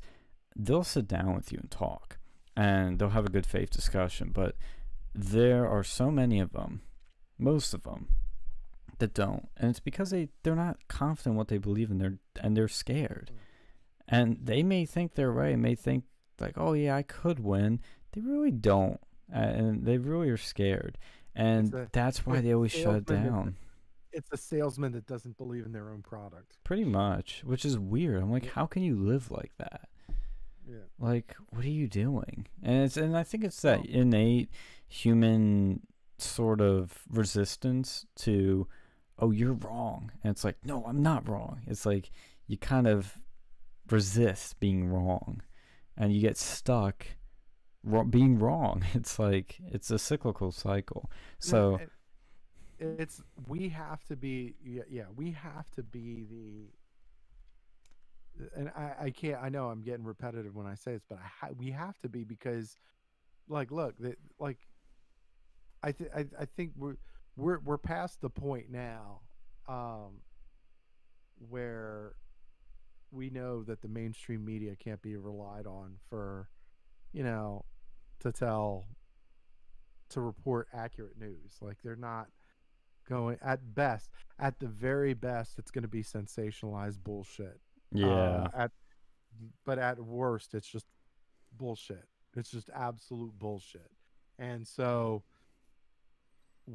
again, we we have to be the people that report on what's out there. We have to be the people that educate people on, you know, on what things are and what people like like what what are the stances especially when it comes to conservative values. Like especially like look, and and I'm like, do do I agree with what goes on with Turning Point or PragerU or whatever?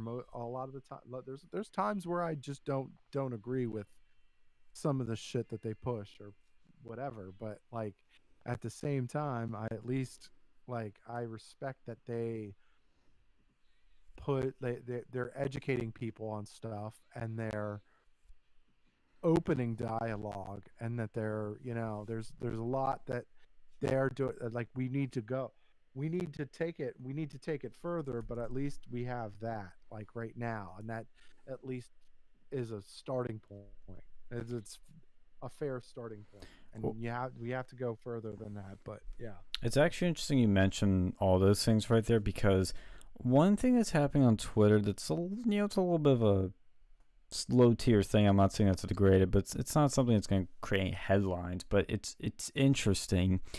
Is for the past what, two years there's been this fight between Turning Point and mainstream conservatives and the farther right America First Nick Fuentes Groyper crowd and they've always been butting heads, but Turning Point never acknowledged Nick and the Groypers. They kind of ignored them, act like they didn't exist, which I thought was weird. And Mhm. one valuable lesson we learned during that whole thing is this is what happens when you don't let everyone sit at the table and air their grievances. You don't let Yep. people speak. Is you you push the, you you intensify the fighting. It makes things worse, and it makes honestly it radicalizes people. yeah And because cause Yeah. people start thinking like, well, what the fuck? You won't talk to me? Like, what's going on? And it's like you get Yeah, more that- fired up, and then you probably thinking. dig deeper into your beliefs. But what's That was exactly what I was thinking. Yeah. it was like it was like when when when that whole thing was going on, especially like with the Rob Smith and the you know and the Groyper thing, and like I was like, geez, this is the polar fucking opposite of what this whole thing was supposed to be doing, right? We were supposed to be doing the open dialogue, and we were supposed to be you know having the questions and all that stuff and then there was you know and then were then there was some of the, uh, the some of the turning point events that were like you know they were t- they were taking what what looked like uh pre-written questions or Oh, something like so that like bad. like, like it happened at I'm like, look, it's, it's just like, no, we, we got we if if we're going if we're going to fight this thing and if we're going to win, it has to be open dialogue. It yeah, Charlie to be open. says he's for this open dialogue, and then Yeah. he's like, when when the, when the open dialogue's supposed to happen, it's all scripted, qu- approved questions. right. You like you can't you can't do that. Like you can't do that. Yeah, it, it's and terrible. to win. But what's It's good? because you're, you're the same. You're it's you're doing the same shit that the fucking other side's doing. The exact same shit. It's just you know a different color. Yeah. What's good though is Gavin Wax, who I've followed since the statue debate came back in late 2020, and the, these Marxists were trying to take down statues. He was one of the people that was actually holding a protest for it with the New York Young Republicans. Um, he's awesome. Like I've been a big fan. He seems like a cool guy. Would like to chat with him at some point. And he became a Turning Point USA ambassador recently. And at first I was like, oh no, no, they're taking him. No. But, but what he did, which I thought was really good, and again, it's not going to make any headlines, but it's good, is he started extending an arm out to Nick and some of these other Groyper people and said, hey, look, I, I hear you. You have some legit concerns. Come to the table and talk and they started having a back and forth on Twitter, and some other people did too, with some like the COO of Turning Point. I I've I've known about him before. I think his name's like Tyler Boykin or something. Um, they start engaging in some sort of dialogue, and I thought it was really interesting to see that happen. Now I don't know. I I I bet Gavin has good intentions. Gavin Wax. I bet he's good intentioned. I don't know about some of the other people in Turning Point that were engaging in this dialogue. I'm a little sus on why they were doing it all suddenly, but it is what should have happened before, and it's what we know is the right thing to do. And I think that's where Charlie just screwed up so bad, is he kept, you know, shutting down the conversation. When you do that, Mhm. people are gonna double down, and they're gonna be really, like, it just makes things worse. You gotta let people air their grievances, or And the else worst thing, it i- and gets the worse. worst thing is, all it takes is one time to completely destroy your credibility. Like, yeah, you built this, and it it, it it it took years to build up the credibility and build up these events and build up all this stuff, and and and all it takes is one fuck up to just completely destroy your credibility. And Yeah. it's like, and that's what that's where they're at. That's where they're at right now. It's like they're it's not it's not really a credible it's not as credible of an outlet anymore. I mean, and now you, you and that's when you, when you get stuck having like turning point chapters that are you know they go rogue and they do their own thing like us. and then so yeah so you, yeah he, that that do their own thing and they're like well we're going to stay with our true values right and that's you know Well, wasn't that kind of inspiring in a little way that event because it showed it's possible. It can be Yeah. done. Just people Yeah. don't do it. Well, it it was getting done it for a while, right? It was getting done. They were doing it like yo when they they were doing it when they when- first had- started. Yeah, when they had Candace Owens and they had Charlotte, like they were interacting with they were interacting with people. They were it was it was free flowing questions and dialogue, and it was like, and it was, you know, that was that was what they was supposed to be done because the whole point is to let them air out their whatever let let the the opposition air out whatever they have to so that way you can win with your logic.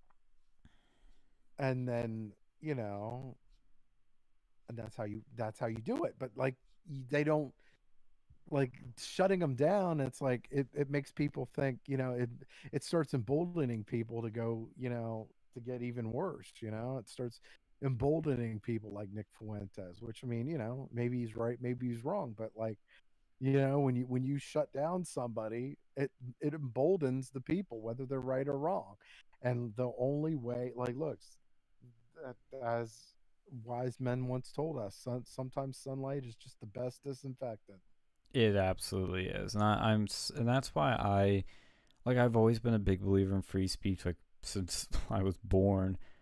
But it's Mhm. just like, I, it's just more and more. It's it's it's hard to believe you could believe in something more, and like I just feel like I am because it it just seems so right. It's like how can it be wrong? I'm at that point where I'm just like, how in any way is it wrong? Free speech, what is wrong with it? The only tricky thing with it, honestly, now is the damage of lies, libel, slander. That's the only tricky thing because when we do have laws against libel, slander, but you can't really use them unless you have hundreds of thousands of dollars to spend on lawyers. Um, because libel is one of those tricky things as a pri- you know as a private citizen, it's actually pretty easy to win a libel case. But when you're a public figure, you have to prove ill intent or you have to prove um, I think the other one is reckless damage. Like those are the two things you can get somebody on for libel and they're really hard to prove and this takes a lot of money. That's the only tricky thing, but I mean, I'm pretty much a free speech absolutist and it's like and that's a controversial stance still. And it's just sad, but but that is why, and I, I don't, I haven't really been updating you much, but I've been working more on our new organization, on Censored America, that we should be able to start this fall. Actually, I have to get some boots on the ground and get some troops rallied to get it going. But I think it can happen. I think we could do something special in the fall, especially if all these COVID restrictions are lifted, which they seem like they will be. That's what Penn State's making it sound like. It could be really exciting. Like something actually different might happen for once. Something that we saw a little bit of last fall or two falls ago. Shit. It's been a long time since 2019 with the Sargon event, but even grander and next level shit. Hmm. Um. Well, that's good news. It That's is good Uh, news. hopefully, yeah. I It's coming together a little bit. You uh, well, that- yeah, that, that that's a good thing. Uh, the, the- there's we got to. Well, I mean, we got to start kicking these sta- kicking this stuff off again because Zoom's just not going to cut it. I know it sucks. Zoom is sucks. It just sucks. Yeah. And I've been at a few of those events, and it's just like this isn't the same. There's no protesters. There's no hecklers. There's no Q and A. There's no uh, excitement. There's no police presence. You know, it's not the same. Yeah. So I, I I'm I just need I just literally need one person on the ground for me to sign off on something so that I can have that um, position filled. And I think you know what I'm talking about, where then we can Mhm. actually get stuff happening. And I, I I have a plan in my head. The website is like 97% done. I've added a few new pages on chapters, events, uh, and I'm just filling out the content, which has been filling everything except the homepage. I got to tweak the content because I'm trying to put a lot of thought into it. But once that's done, I'm going to be making posters and cool stuff like that so that people can have some when we table and whatnot. And my internship will be done by that time. So I'm going to take a gamble and just go for it. Go big, take a risk, have some fun, learn. I think in the end, we'll come out on top no matter what happens. I think so. I think so. I mean, I I mean, I I- feel like it's one of those things where the idea, it's one of those things where the idea is, is so good that as long as you just put some sort of effort to it, it'll be okay. Yeah. Like I I mean I I mean that that's not saying it, we're gonna let our guard down. Or Oh, whatever, yeah. but at least or just be lackadaisical about it. But at this, like, but this this this is one of those things where like it could catch on. Like it could really catch on, and um, b- because I I don't think that there's, you know, I I don't think that there's a space for open dialogue right now And there's not I'm a not, space. I'm not comfortable because I'm not I'm not comfortable saying that about Turning Point right now. Yeah. Maybe maybe I could be wrong. Maybe they could change. Maybe you know, I'm always you know I'm always crossing fingers and holding out hope. And you know, and there and there are good people like like in in a lot of these colleges there are good people that are in these organiz that are in these you know campus chapters, but they like but I can't say that right now. Like I can't say that there's there's an open dialogue type thing for you know for that. And and I, I it, it'd be nice to have, have you know just just where where they talk about anything, you know? Like it'd be just one of those things where you just like for what one week you talk about um a particular topic and then you just have debate like you just debate debate said topic and then go okay like some some that some people may agree some people may disagree some people may change their opinion but and that's and that's kind of what you're trying to promote because not everything works for everybody right Yeah. And honestly, one thing I've learned is that, you know, we may not get people on the left involved with this. We're going to try, of course. We may not, but I found that some of the most interesting debates happen between different fractions of the right. Like, if you have a debate on, you know, it could be some obscure topics, but like just immigration alone, there's people that think we should have legal immigration, no illegal immigration. There are people that think we should have no immigration, period, shut it all down. There are people that think we should just limit illegal immigration and completely um, and illegal. Like, there's so many different ends to it that you can debate on, have different viewpoints. From Nick to Ann Coulter to, um, I'm trying to think somebody more modern on the issue, it's been pushed more extreme on it.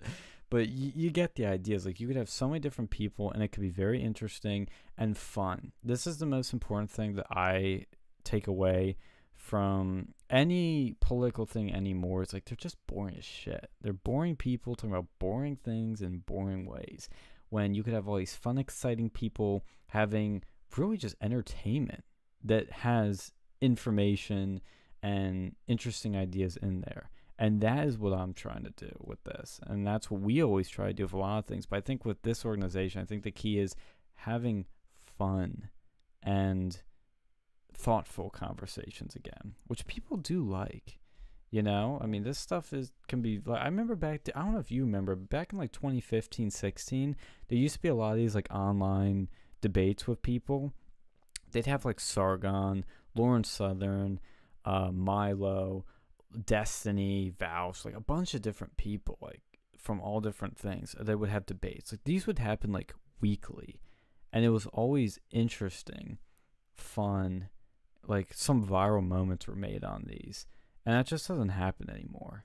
And I would like to do those IRL on the internet, on anywhere, because I think it'd be awesome. And people loved it. Like those have yeah. millions of views. Like there's one I mean, with yeah. Sargon, Nick, um, I think Styx. Oh, no, Styx wasn't in it. Um, a few other like lefty people, and has like three million views. Like these things are legendary. Yeah, I'm thinking like it's just it's it's one of those things we need to have again. They just not there's just not there, and I don't know. We could have like it'd be cool if you could get like it'd be cool if you get professors to do it too. Yeah, like that would be cool. Um, because, well, because like, yeah, you know what's kind of weird, and I and I hope to break this. Remember when you could debate like Richard Spencer, and it would be like, okay, yeah, you were in a debate with Richard Spencer, you'd be his ass, nice. Now it's like, oh, you were in a debate with Richard Spencer, oh, oh my god, wow, mm. how could you? It's like the associate the guilt by association has shifted crazy, yeah. where it's like you can't even debate somebody that's like crazy because then they think like oh you're sympathetic. Oh you secretly like this person or oh you, you associate with them. It's like we need to break that. Hmm. yeah that would that would i'm not gonna lie it would be super cool to have um like yeah and, and you can't have debates w- without having um ev- eventually having one person that's just like an not very desirable person. Yeah. Like, uh, like you'll you'll eventually come up with some debate where it's going to be maybe a popular opinion versus a non-popular opinion yeah. and you just debate it right so I, I mean but yeah i but we have to like we have to get back well as a society we have to get back to debating like true honest debating right? You have to get to a, a truly honestly debate. And like shaming people isn't going to cut it because even even if you're right and they're wrong like you're emboldening the people that you're trying to you know to win over. And it's like i don't know. You, but if like it's like okay, so say say you have Richard Spencer, right? We'll we'll give Richard Spencer as an example, right? And uh, so obviously, uh, like most people in the world know that like white white supremacy is bad. Everyone should be, you know, everybody should be treated equally. Like that. That's obvious. That's a common popular opinion, right? But yeah.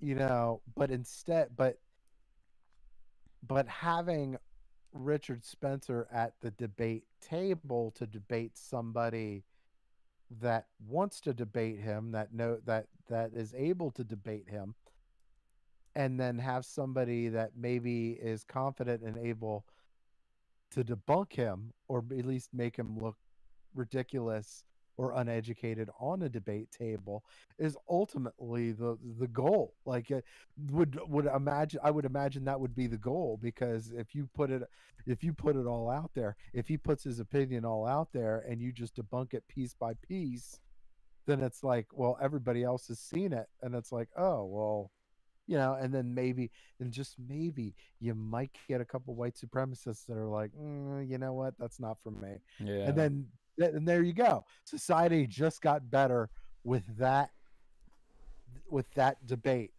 But if you go oh yeah fuck this guy. Let's let's fuck him over. Let's you know let's shun him from existence. Let's do that.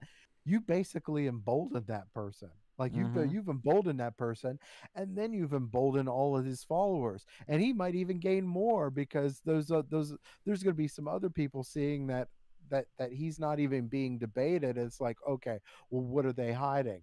And then all of a sudden they start listening to this person that might to to the un uneducated ear might make a whole lot of sense. Now all of a sudden he gains people right? So the whole like and now all of a sudden you just made that situation way worse. So the whole thing so this is why having a group like yours would be great for Mhm. college campuses just because you can have people debating like they like you want them to debate and then like if they look stupid then they're look stupid for people to see right or if they or if they are well prepared or if they're a good debater or whatever then it's like then you then people can adopt whatever idea that that they they argue or whatever. Like that is that's where we need to head. And and this is the, the- again this is the problem with cancel culture. We need to undo cancel culture. But the the, the one way we we do that is by bringing these debates back to the table. Yes. Yeah. And that's the thing too is like um I've I have a friend that's uh, a bit uh under the influence right now. He's, he's asking me about a certain somebody that that Big Al knows that's on the show right um every now and then.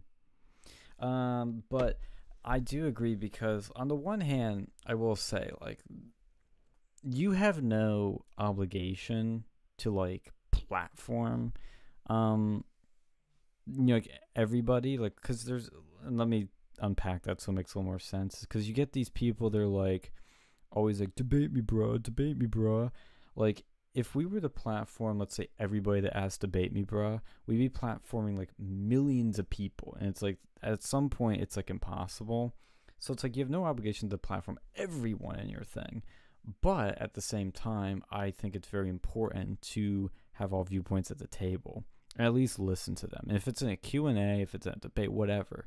Because again, if I think people don't understand just how detrimental it is to people when you just tell them like shut up and sit down.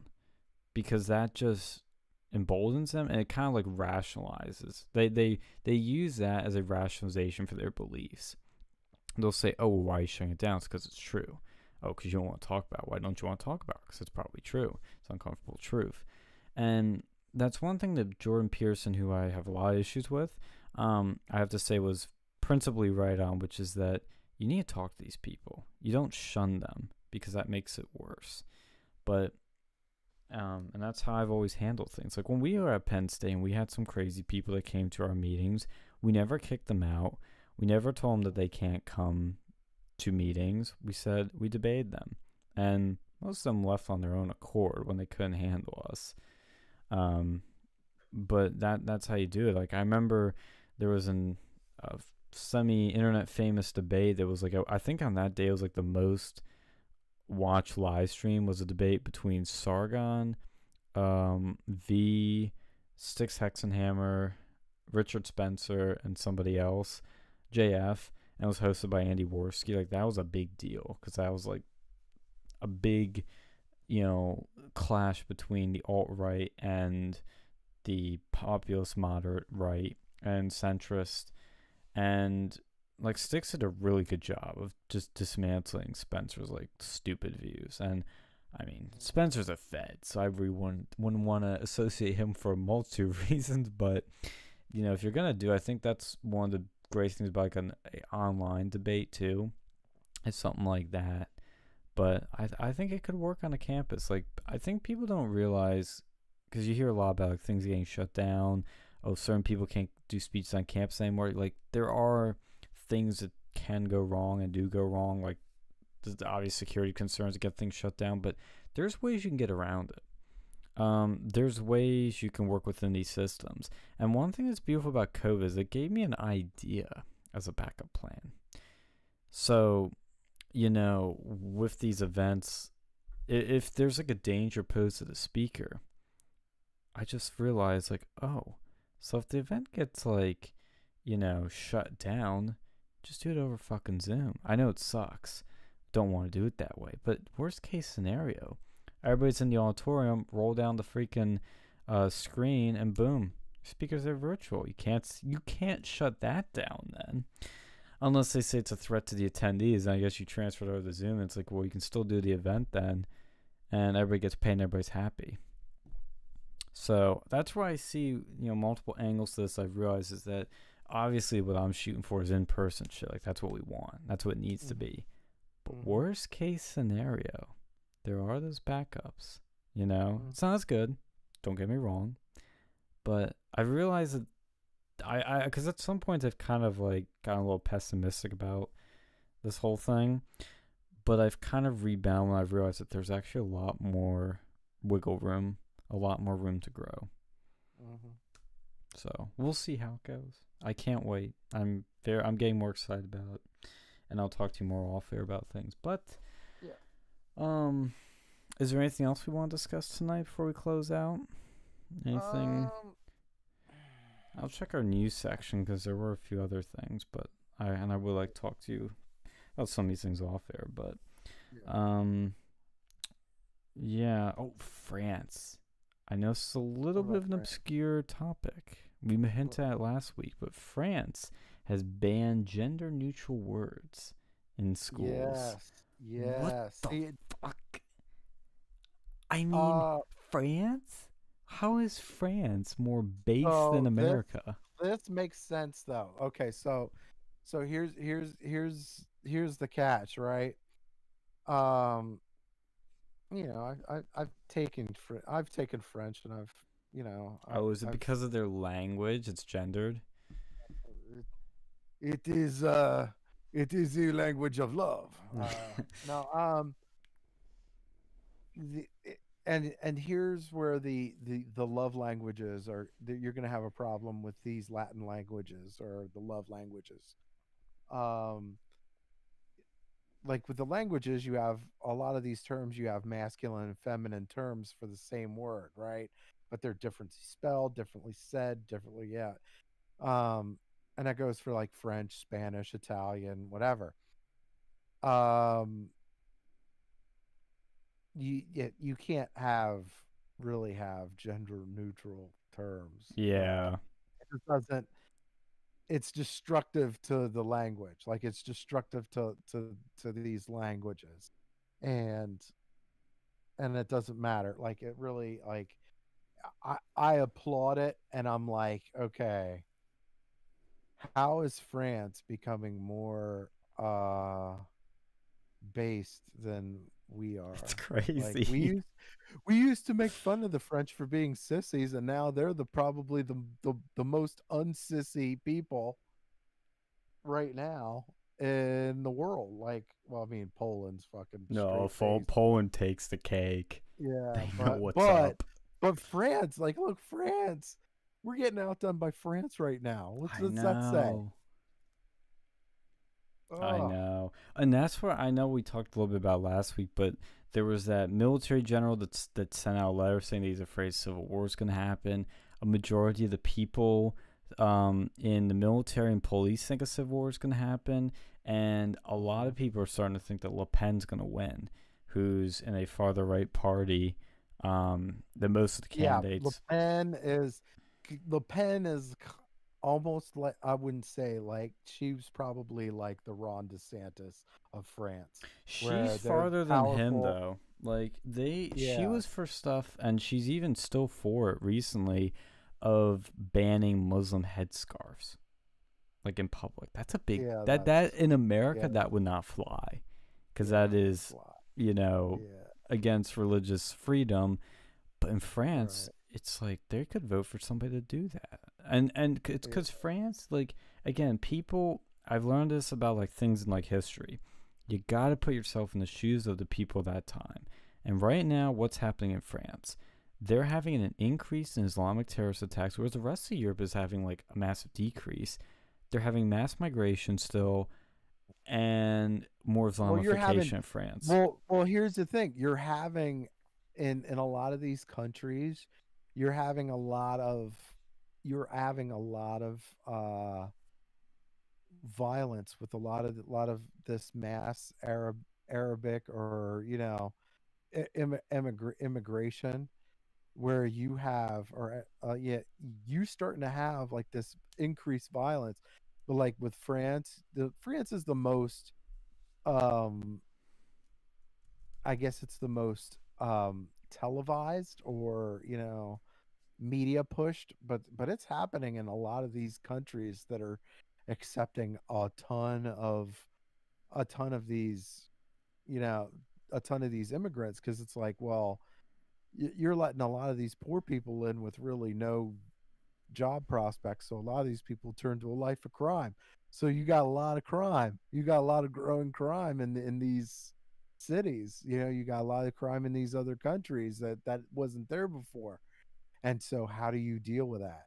How do you deal with that? And it's like and for the most part you got a lot of, you you you do had you had these countries that were fairly homogenous and you know now france is obviously not homogenous like you have you have you have a very much a melting pot when it comes to you know for the, they're they're probably about as non-homogenous as we are if not more because I mean, but you but you have like Germany, you have Scandinavian countries, you have you know some of these countries that are like very, fairly homogenous. Now you're taking a whole bunch of people that don't look like you and like you know don't act like poor, you then, don't talk a like lot of you. these yeah they don't talk like you and then because they're poor you got you got a chunk of them that are leading lives of crime and you know, you know, it's not good. It's not a good thing. And so how do you deal with that?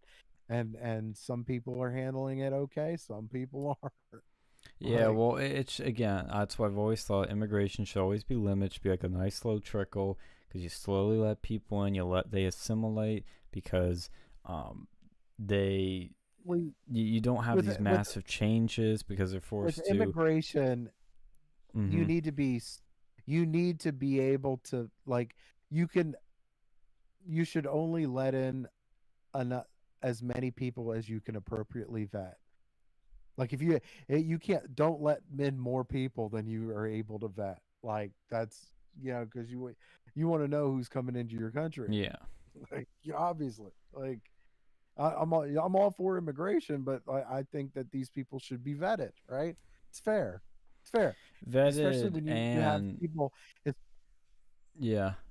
Uh, yeah, especially when you have people, you have taxpayers that are footing the bill for a lot of this shit. Like it's fair for them, for their safety, for their, for their health and welfare, for their you know sanity. Like you, you, they they should there should be a vetting process. There should be a, uh, a, a fair naturalization process you know, and that's not racist. That's just, you know, people looking out for their own citizens, right? Well, and the culture of the countries, like you want to preserve your culture, and if you bring people from different cultures and they you bring too many of them in, well, it's not America anymore. It's not France anymore. It's whatever these people are from. is that that's what the country becomes. So if you bring people in slowly, yeah, they bring their different ideas, but it doesn't overtake the country and change the country overnight. It's a slow trickle that brings people in and they're basically socially pressured into assimilating and you don't have just massive changes because when you bring a lot of people in too and have a lot of kids, the kids tend to be like the parents if they're in these ethnic communities and they're not really mixing with people in the country that they're in. But if they're mixing with people that are in, already in this country, have been in this country, they start acting like them and they start taking up their customs and assimilating. Like that's how assimilation works is you're here, you spend time here, and you start becoming like the country you're in.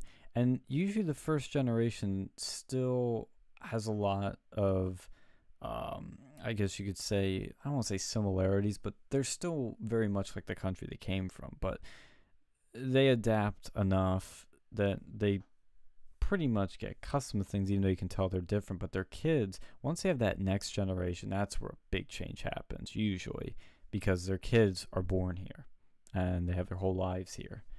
And that's how you do it, and that's how it works. But if you do it too quickly, it's like things change overnight, and there's not a lot of other people to assimilate with.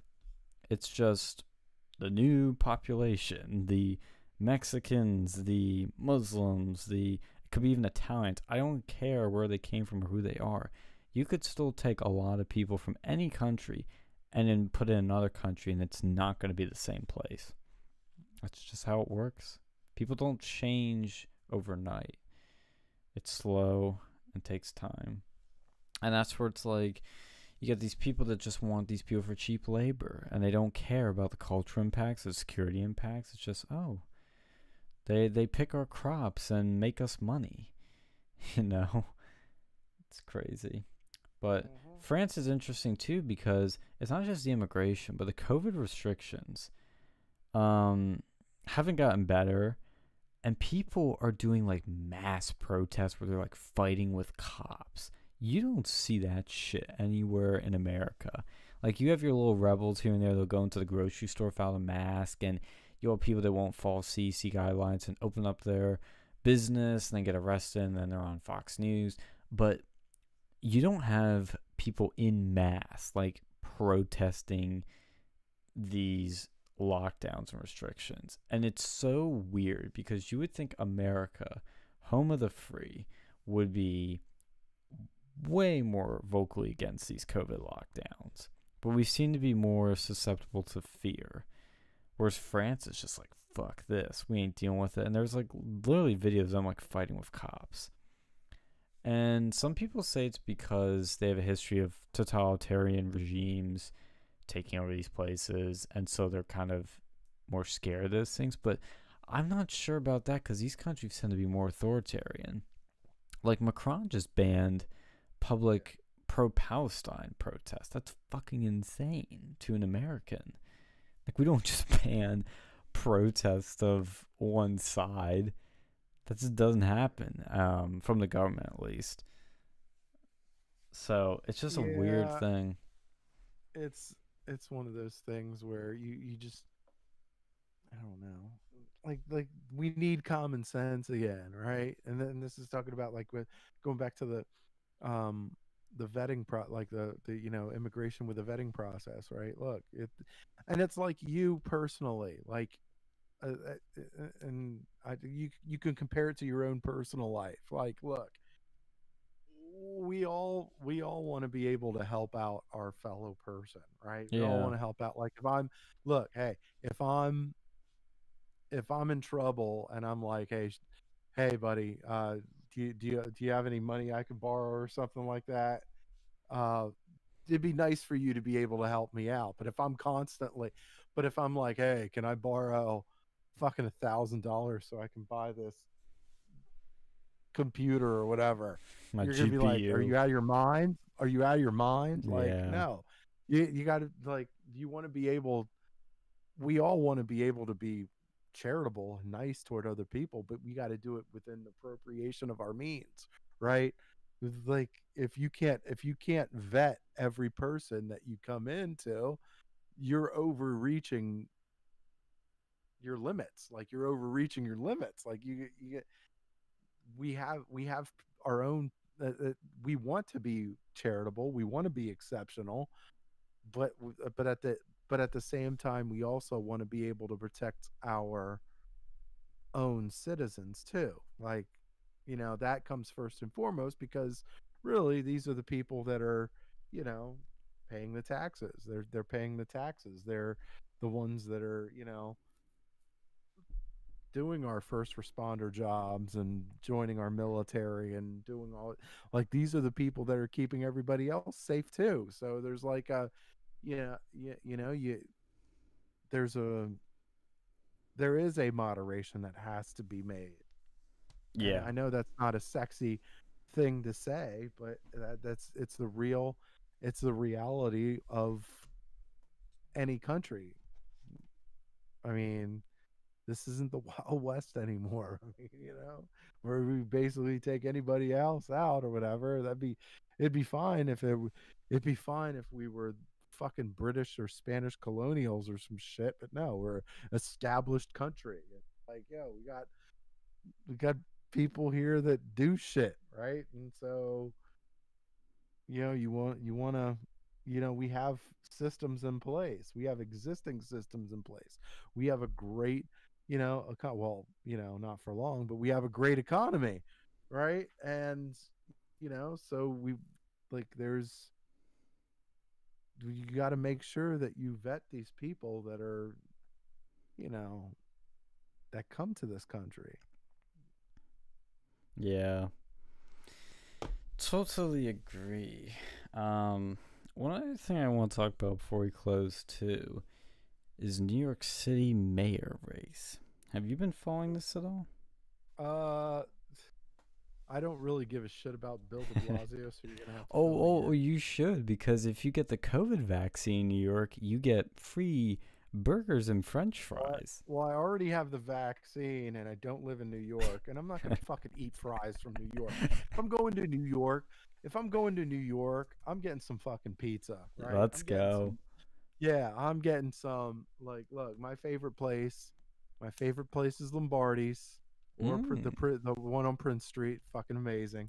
Um, I did see, I did see a couple weeks ago that some some people got shot in Peter Luger's, which I'm fucking Oh again the, the increase in violence in new york that like the violence in new york is shot way up and now it's fucking up everything like it's fucking up everything i love about new york Well, right. it's interesting you Luger- mentioned that. peter luger's my favorite fucking steak probably my favorite steakhouse in in new york and you just fucked that up thanks thanks you fuckers Yeah, Bill De Blasio's got Anyway. the worst mayor they've ever had. And what's interesting is um, that race has just gotten really interesting because originally Andrew Yang was kind of the front runner because of his Mm. name recognition from the 2020 election. And he has been killing himself slowly ever since he started running in 2020 with identity politics, the cancer that takes Mhm. everyone. And it's only gotten worse.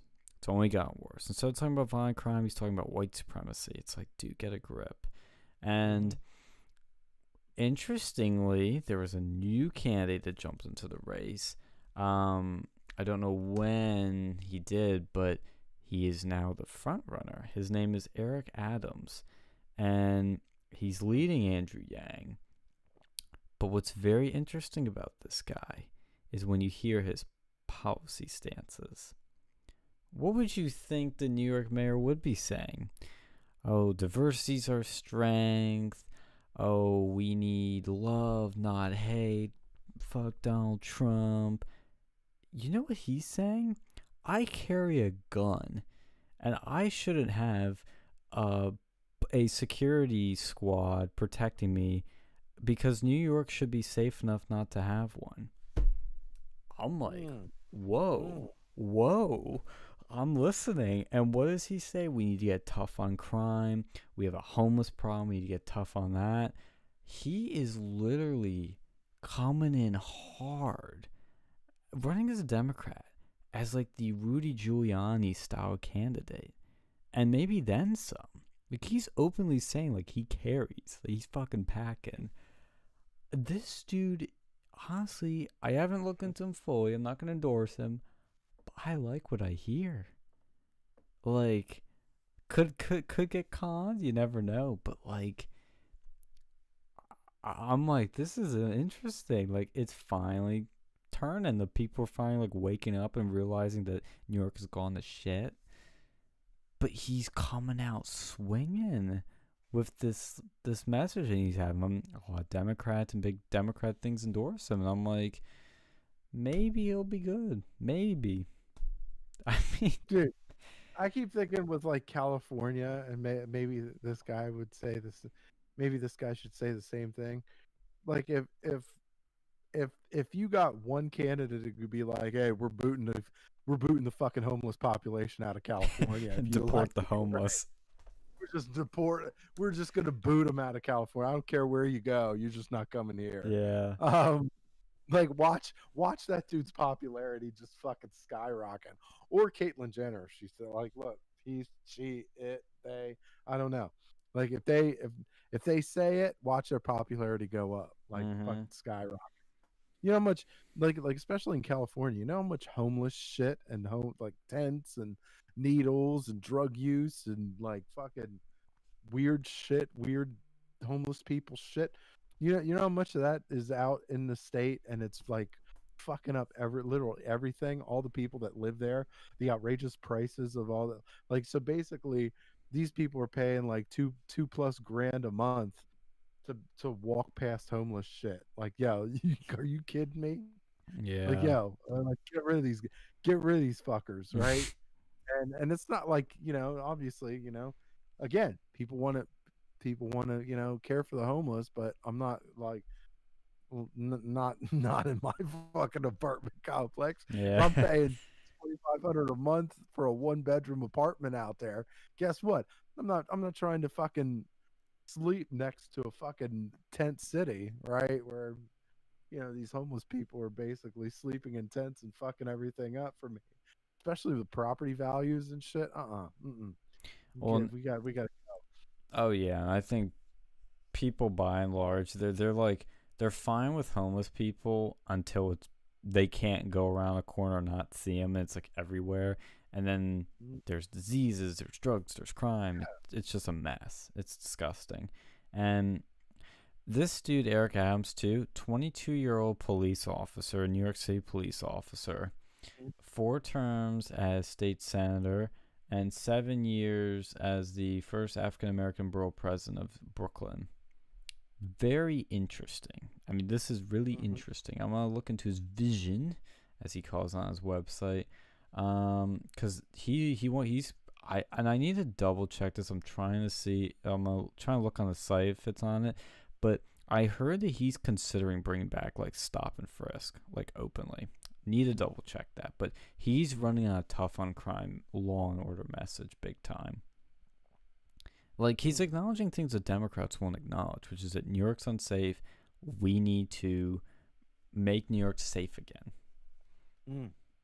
So it's very You know- interesting. You know, we should. You, we, you know, we should do down the road. We should do like, we should do like a, uh, like a review of ca- a candidate review. Mm, yeah, give them a rating. We go over, you go over their whole, um, like their whole website, whatever platforms they say that they're on, whatever interviews, like whether it's whether it's on their website or whether they said it in a set interview or whatever.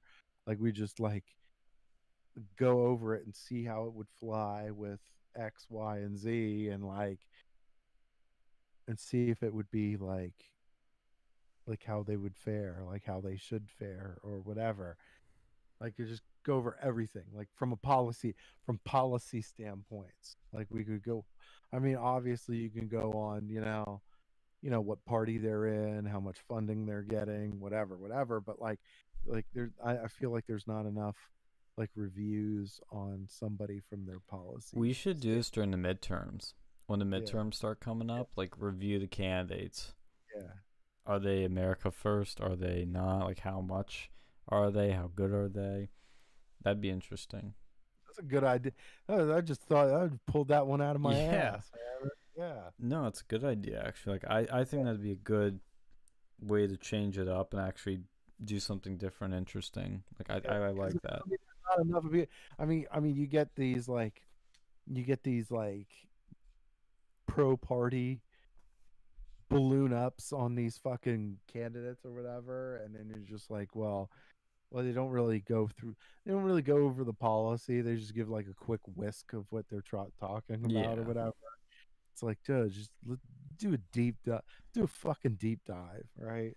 And Yeah. and then maybe, maybe, some some candidates might want to fucking, you know, talk about this. Like I know we had we had Donnie on trying to to to you know talk about her platform or whatever. Mhm. Like, look, we could get like like if we could get somebody else to like you know do you know do that too, but like it it just worked. I think I think something like that would just work, and then and that's something that people really kind of want to see. Um, because when when people don't but when people don't view policy then they're forced to go into like a party line tribal unit like you know and i don't know it, I, I think that's something that we could try Yeah. go we could give it the old college try Yeah. Well, like even with this dude, Eric Adams, it's like there's some stuff on here that I really like, like his tough on crime approach, but then there's the typical Democrat bullshit, like, oh, we need to diversify the police. But he's not saying we should abolish them. He's saying we need, he literally says we need the NYPD. Yeah. But then he's got sh- stupid shit like add black and brown officers who will respect and protect New Yorkers. It's like, well, can we just put, and and I think that's honestly that might. I'm against diversity hires for the sake of diversity and all bullshit, but if it makes it better, maybe we gotta do it. If it if it lowers crime in New York, whatever it takes, I don't know. I'm I'm against diversity hires, but you know, if this is if you gotta make this stupid compromise to get somebody to like clean that shit up in New York, okay, I'll take it. It's like, what are we gonna do at this point? Appointing the city's first woman. Po- okay, so this is all. This is getting stupid. Appointing the city's first woman police commissioner. I don't think that's gonna stop crime. God, making it easier for good cops to identify bad cops and publicizing the list of cops being monitored for bad behavior. Ooh, I don't know if I agree with that. Like doxing cops, pretty much. Mm. See, I, I can see why the Democrats are kind of getting behind this dude, but again, mixed bag. I don't I fully hate him like De Blasio, but mm, interesting. Yeah Well, we're hitting our midnight mark, so that's pretty much all the things I thought were interesting happening. The only other thing, oh, there's one more thing, one last thing. So much happening this week.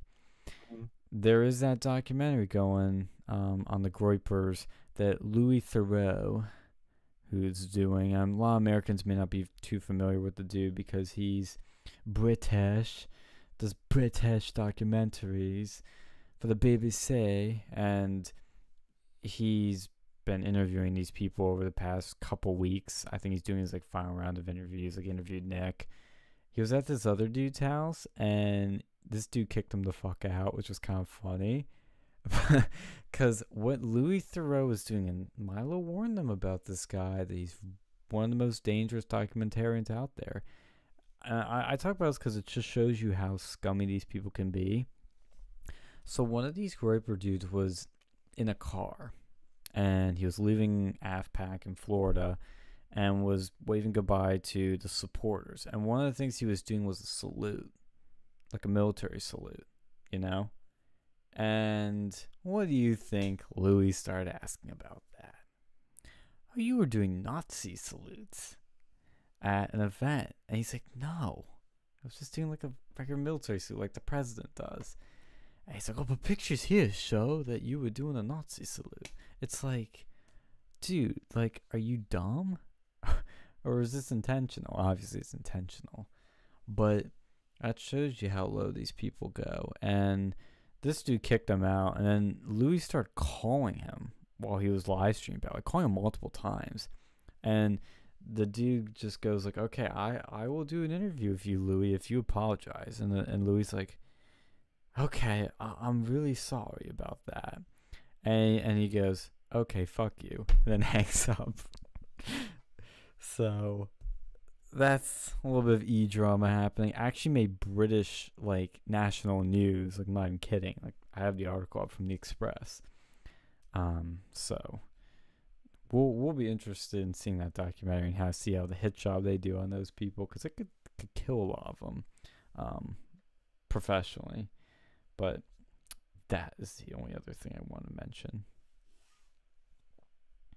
Mm. Yeah. All Yeah. right.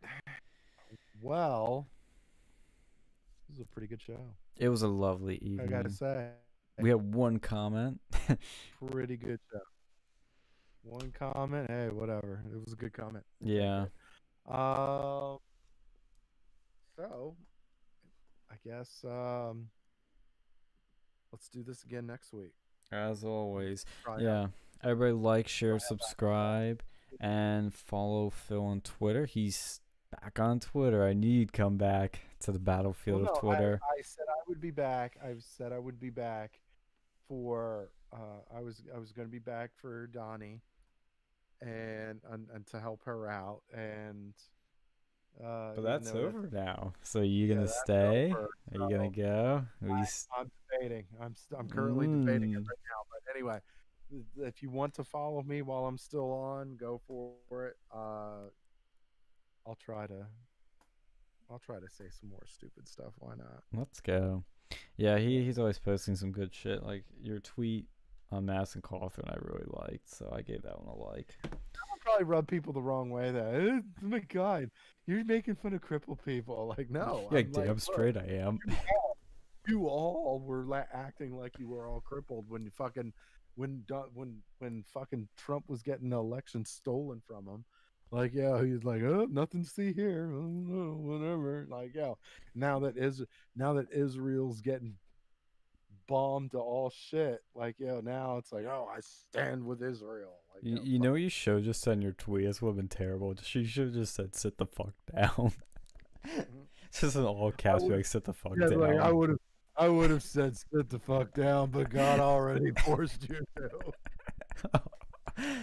oh god, I have to say Nick does bring up a good point with that, which is like, why is he obsessed with always talking about standing for X, standing for Y? It's like, dude, you're writing your own punchlines. Yeah, But yeah, you know. yeah, Uh. and he seemed like he was cool at first, but no, I mean, you, it's like Crenshaw. I think, I think, I, I think it's, I think I got it. I, I, I should. The right thing for me to do would be to give these young people some slack because, uh, they don't. They're not very. They're just they're they're just getting their feet wet and trying to kind of maneuver how things are and how things have, are going. Because like you know, look, like Elise Elise Stefanik, she's only what thirty some years old or Oh something yeah, like she's that. Like, shit. she's- that's young. Like, look, Madison Cawthorn again, super young. Like these are these are people that are like you gotta get. Like I try to give these people a chance to breathe, and, and you know they did some, they did some decent things. You know they got pizza for the frickin', he got pizza for the troops while they were living like shit. You know. To to be fair though, that was a total photo op. Yeah, I mean, yeah, that's yeah, but I mean, you know, I It did know. do something, but gotta do something. but, yeah. I'm I'm always like, That's, and that's another thing. If you stood for Trump, you wouldn't have had to worry about that shit now, would you? mm-hmm. You wouldn't have to worry about that, right? But Yeah. anyway, Yeah, it wouldn't be. Pizza Man wheeling in. But thank you everybody for tuning in. All three people that did. And we'll see you next week. Like, share, subscribe, follow Dictator Phil on Twitter. We'll see you next week. later, time. Gators.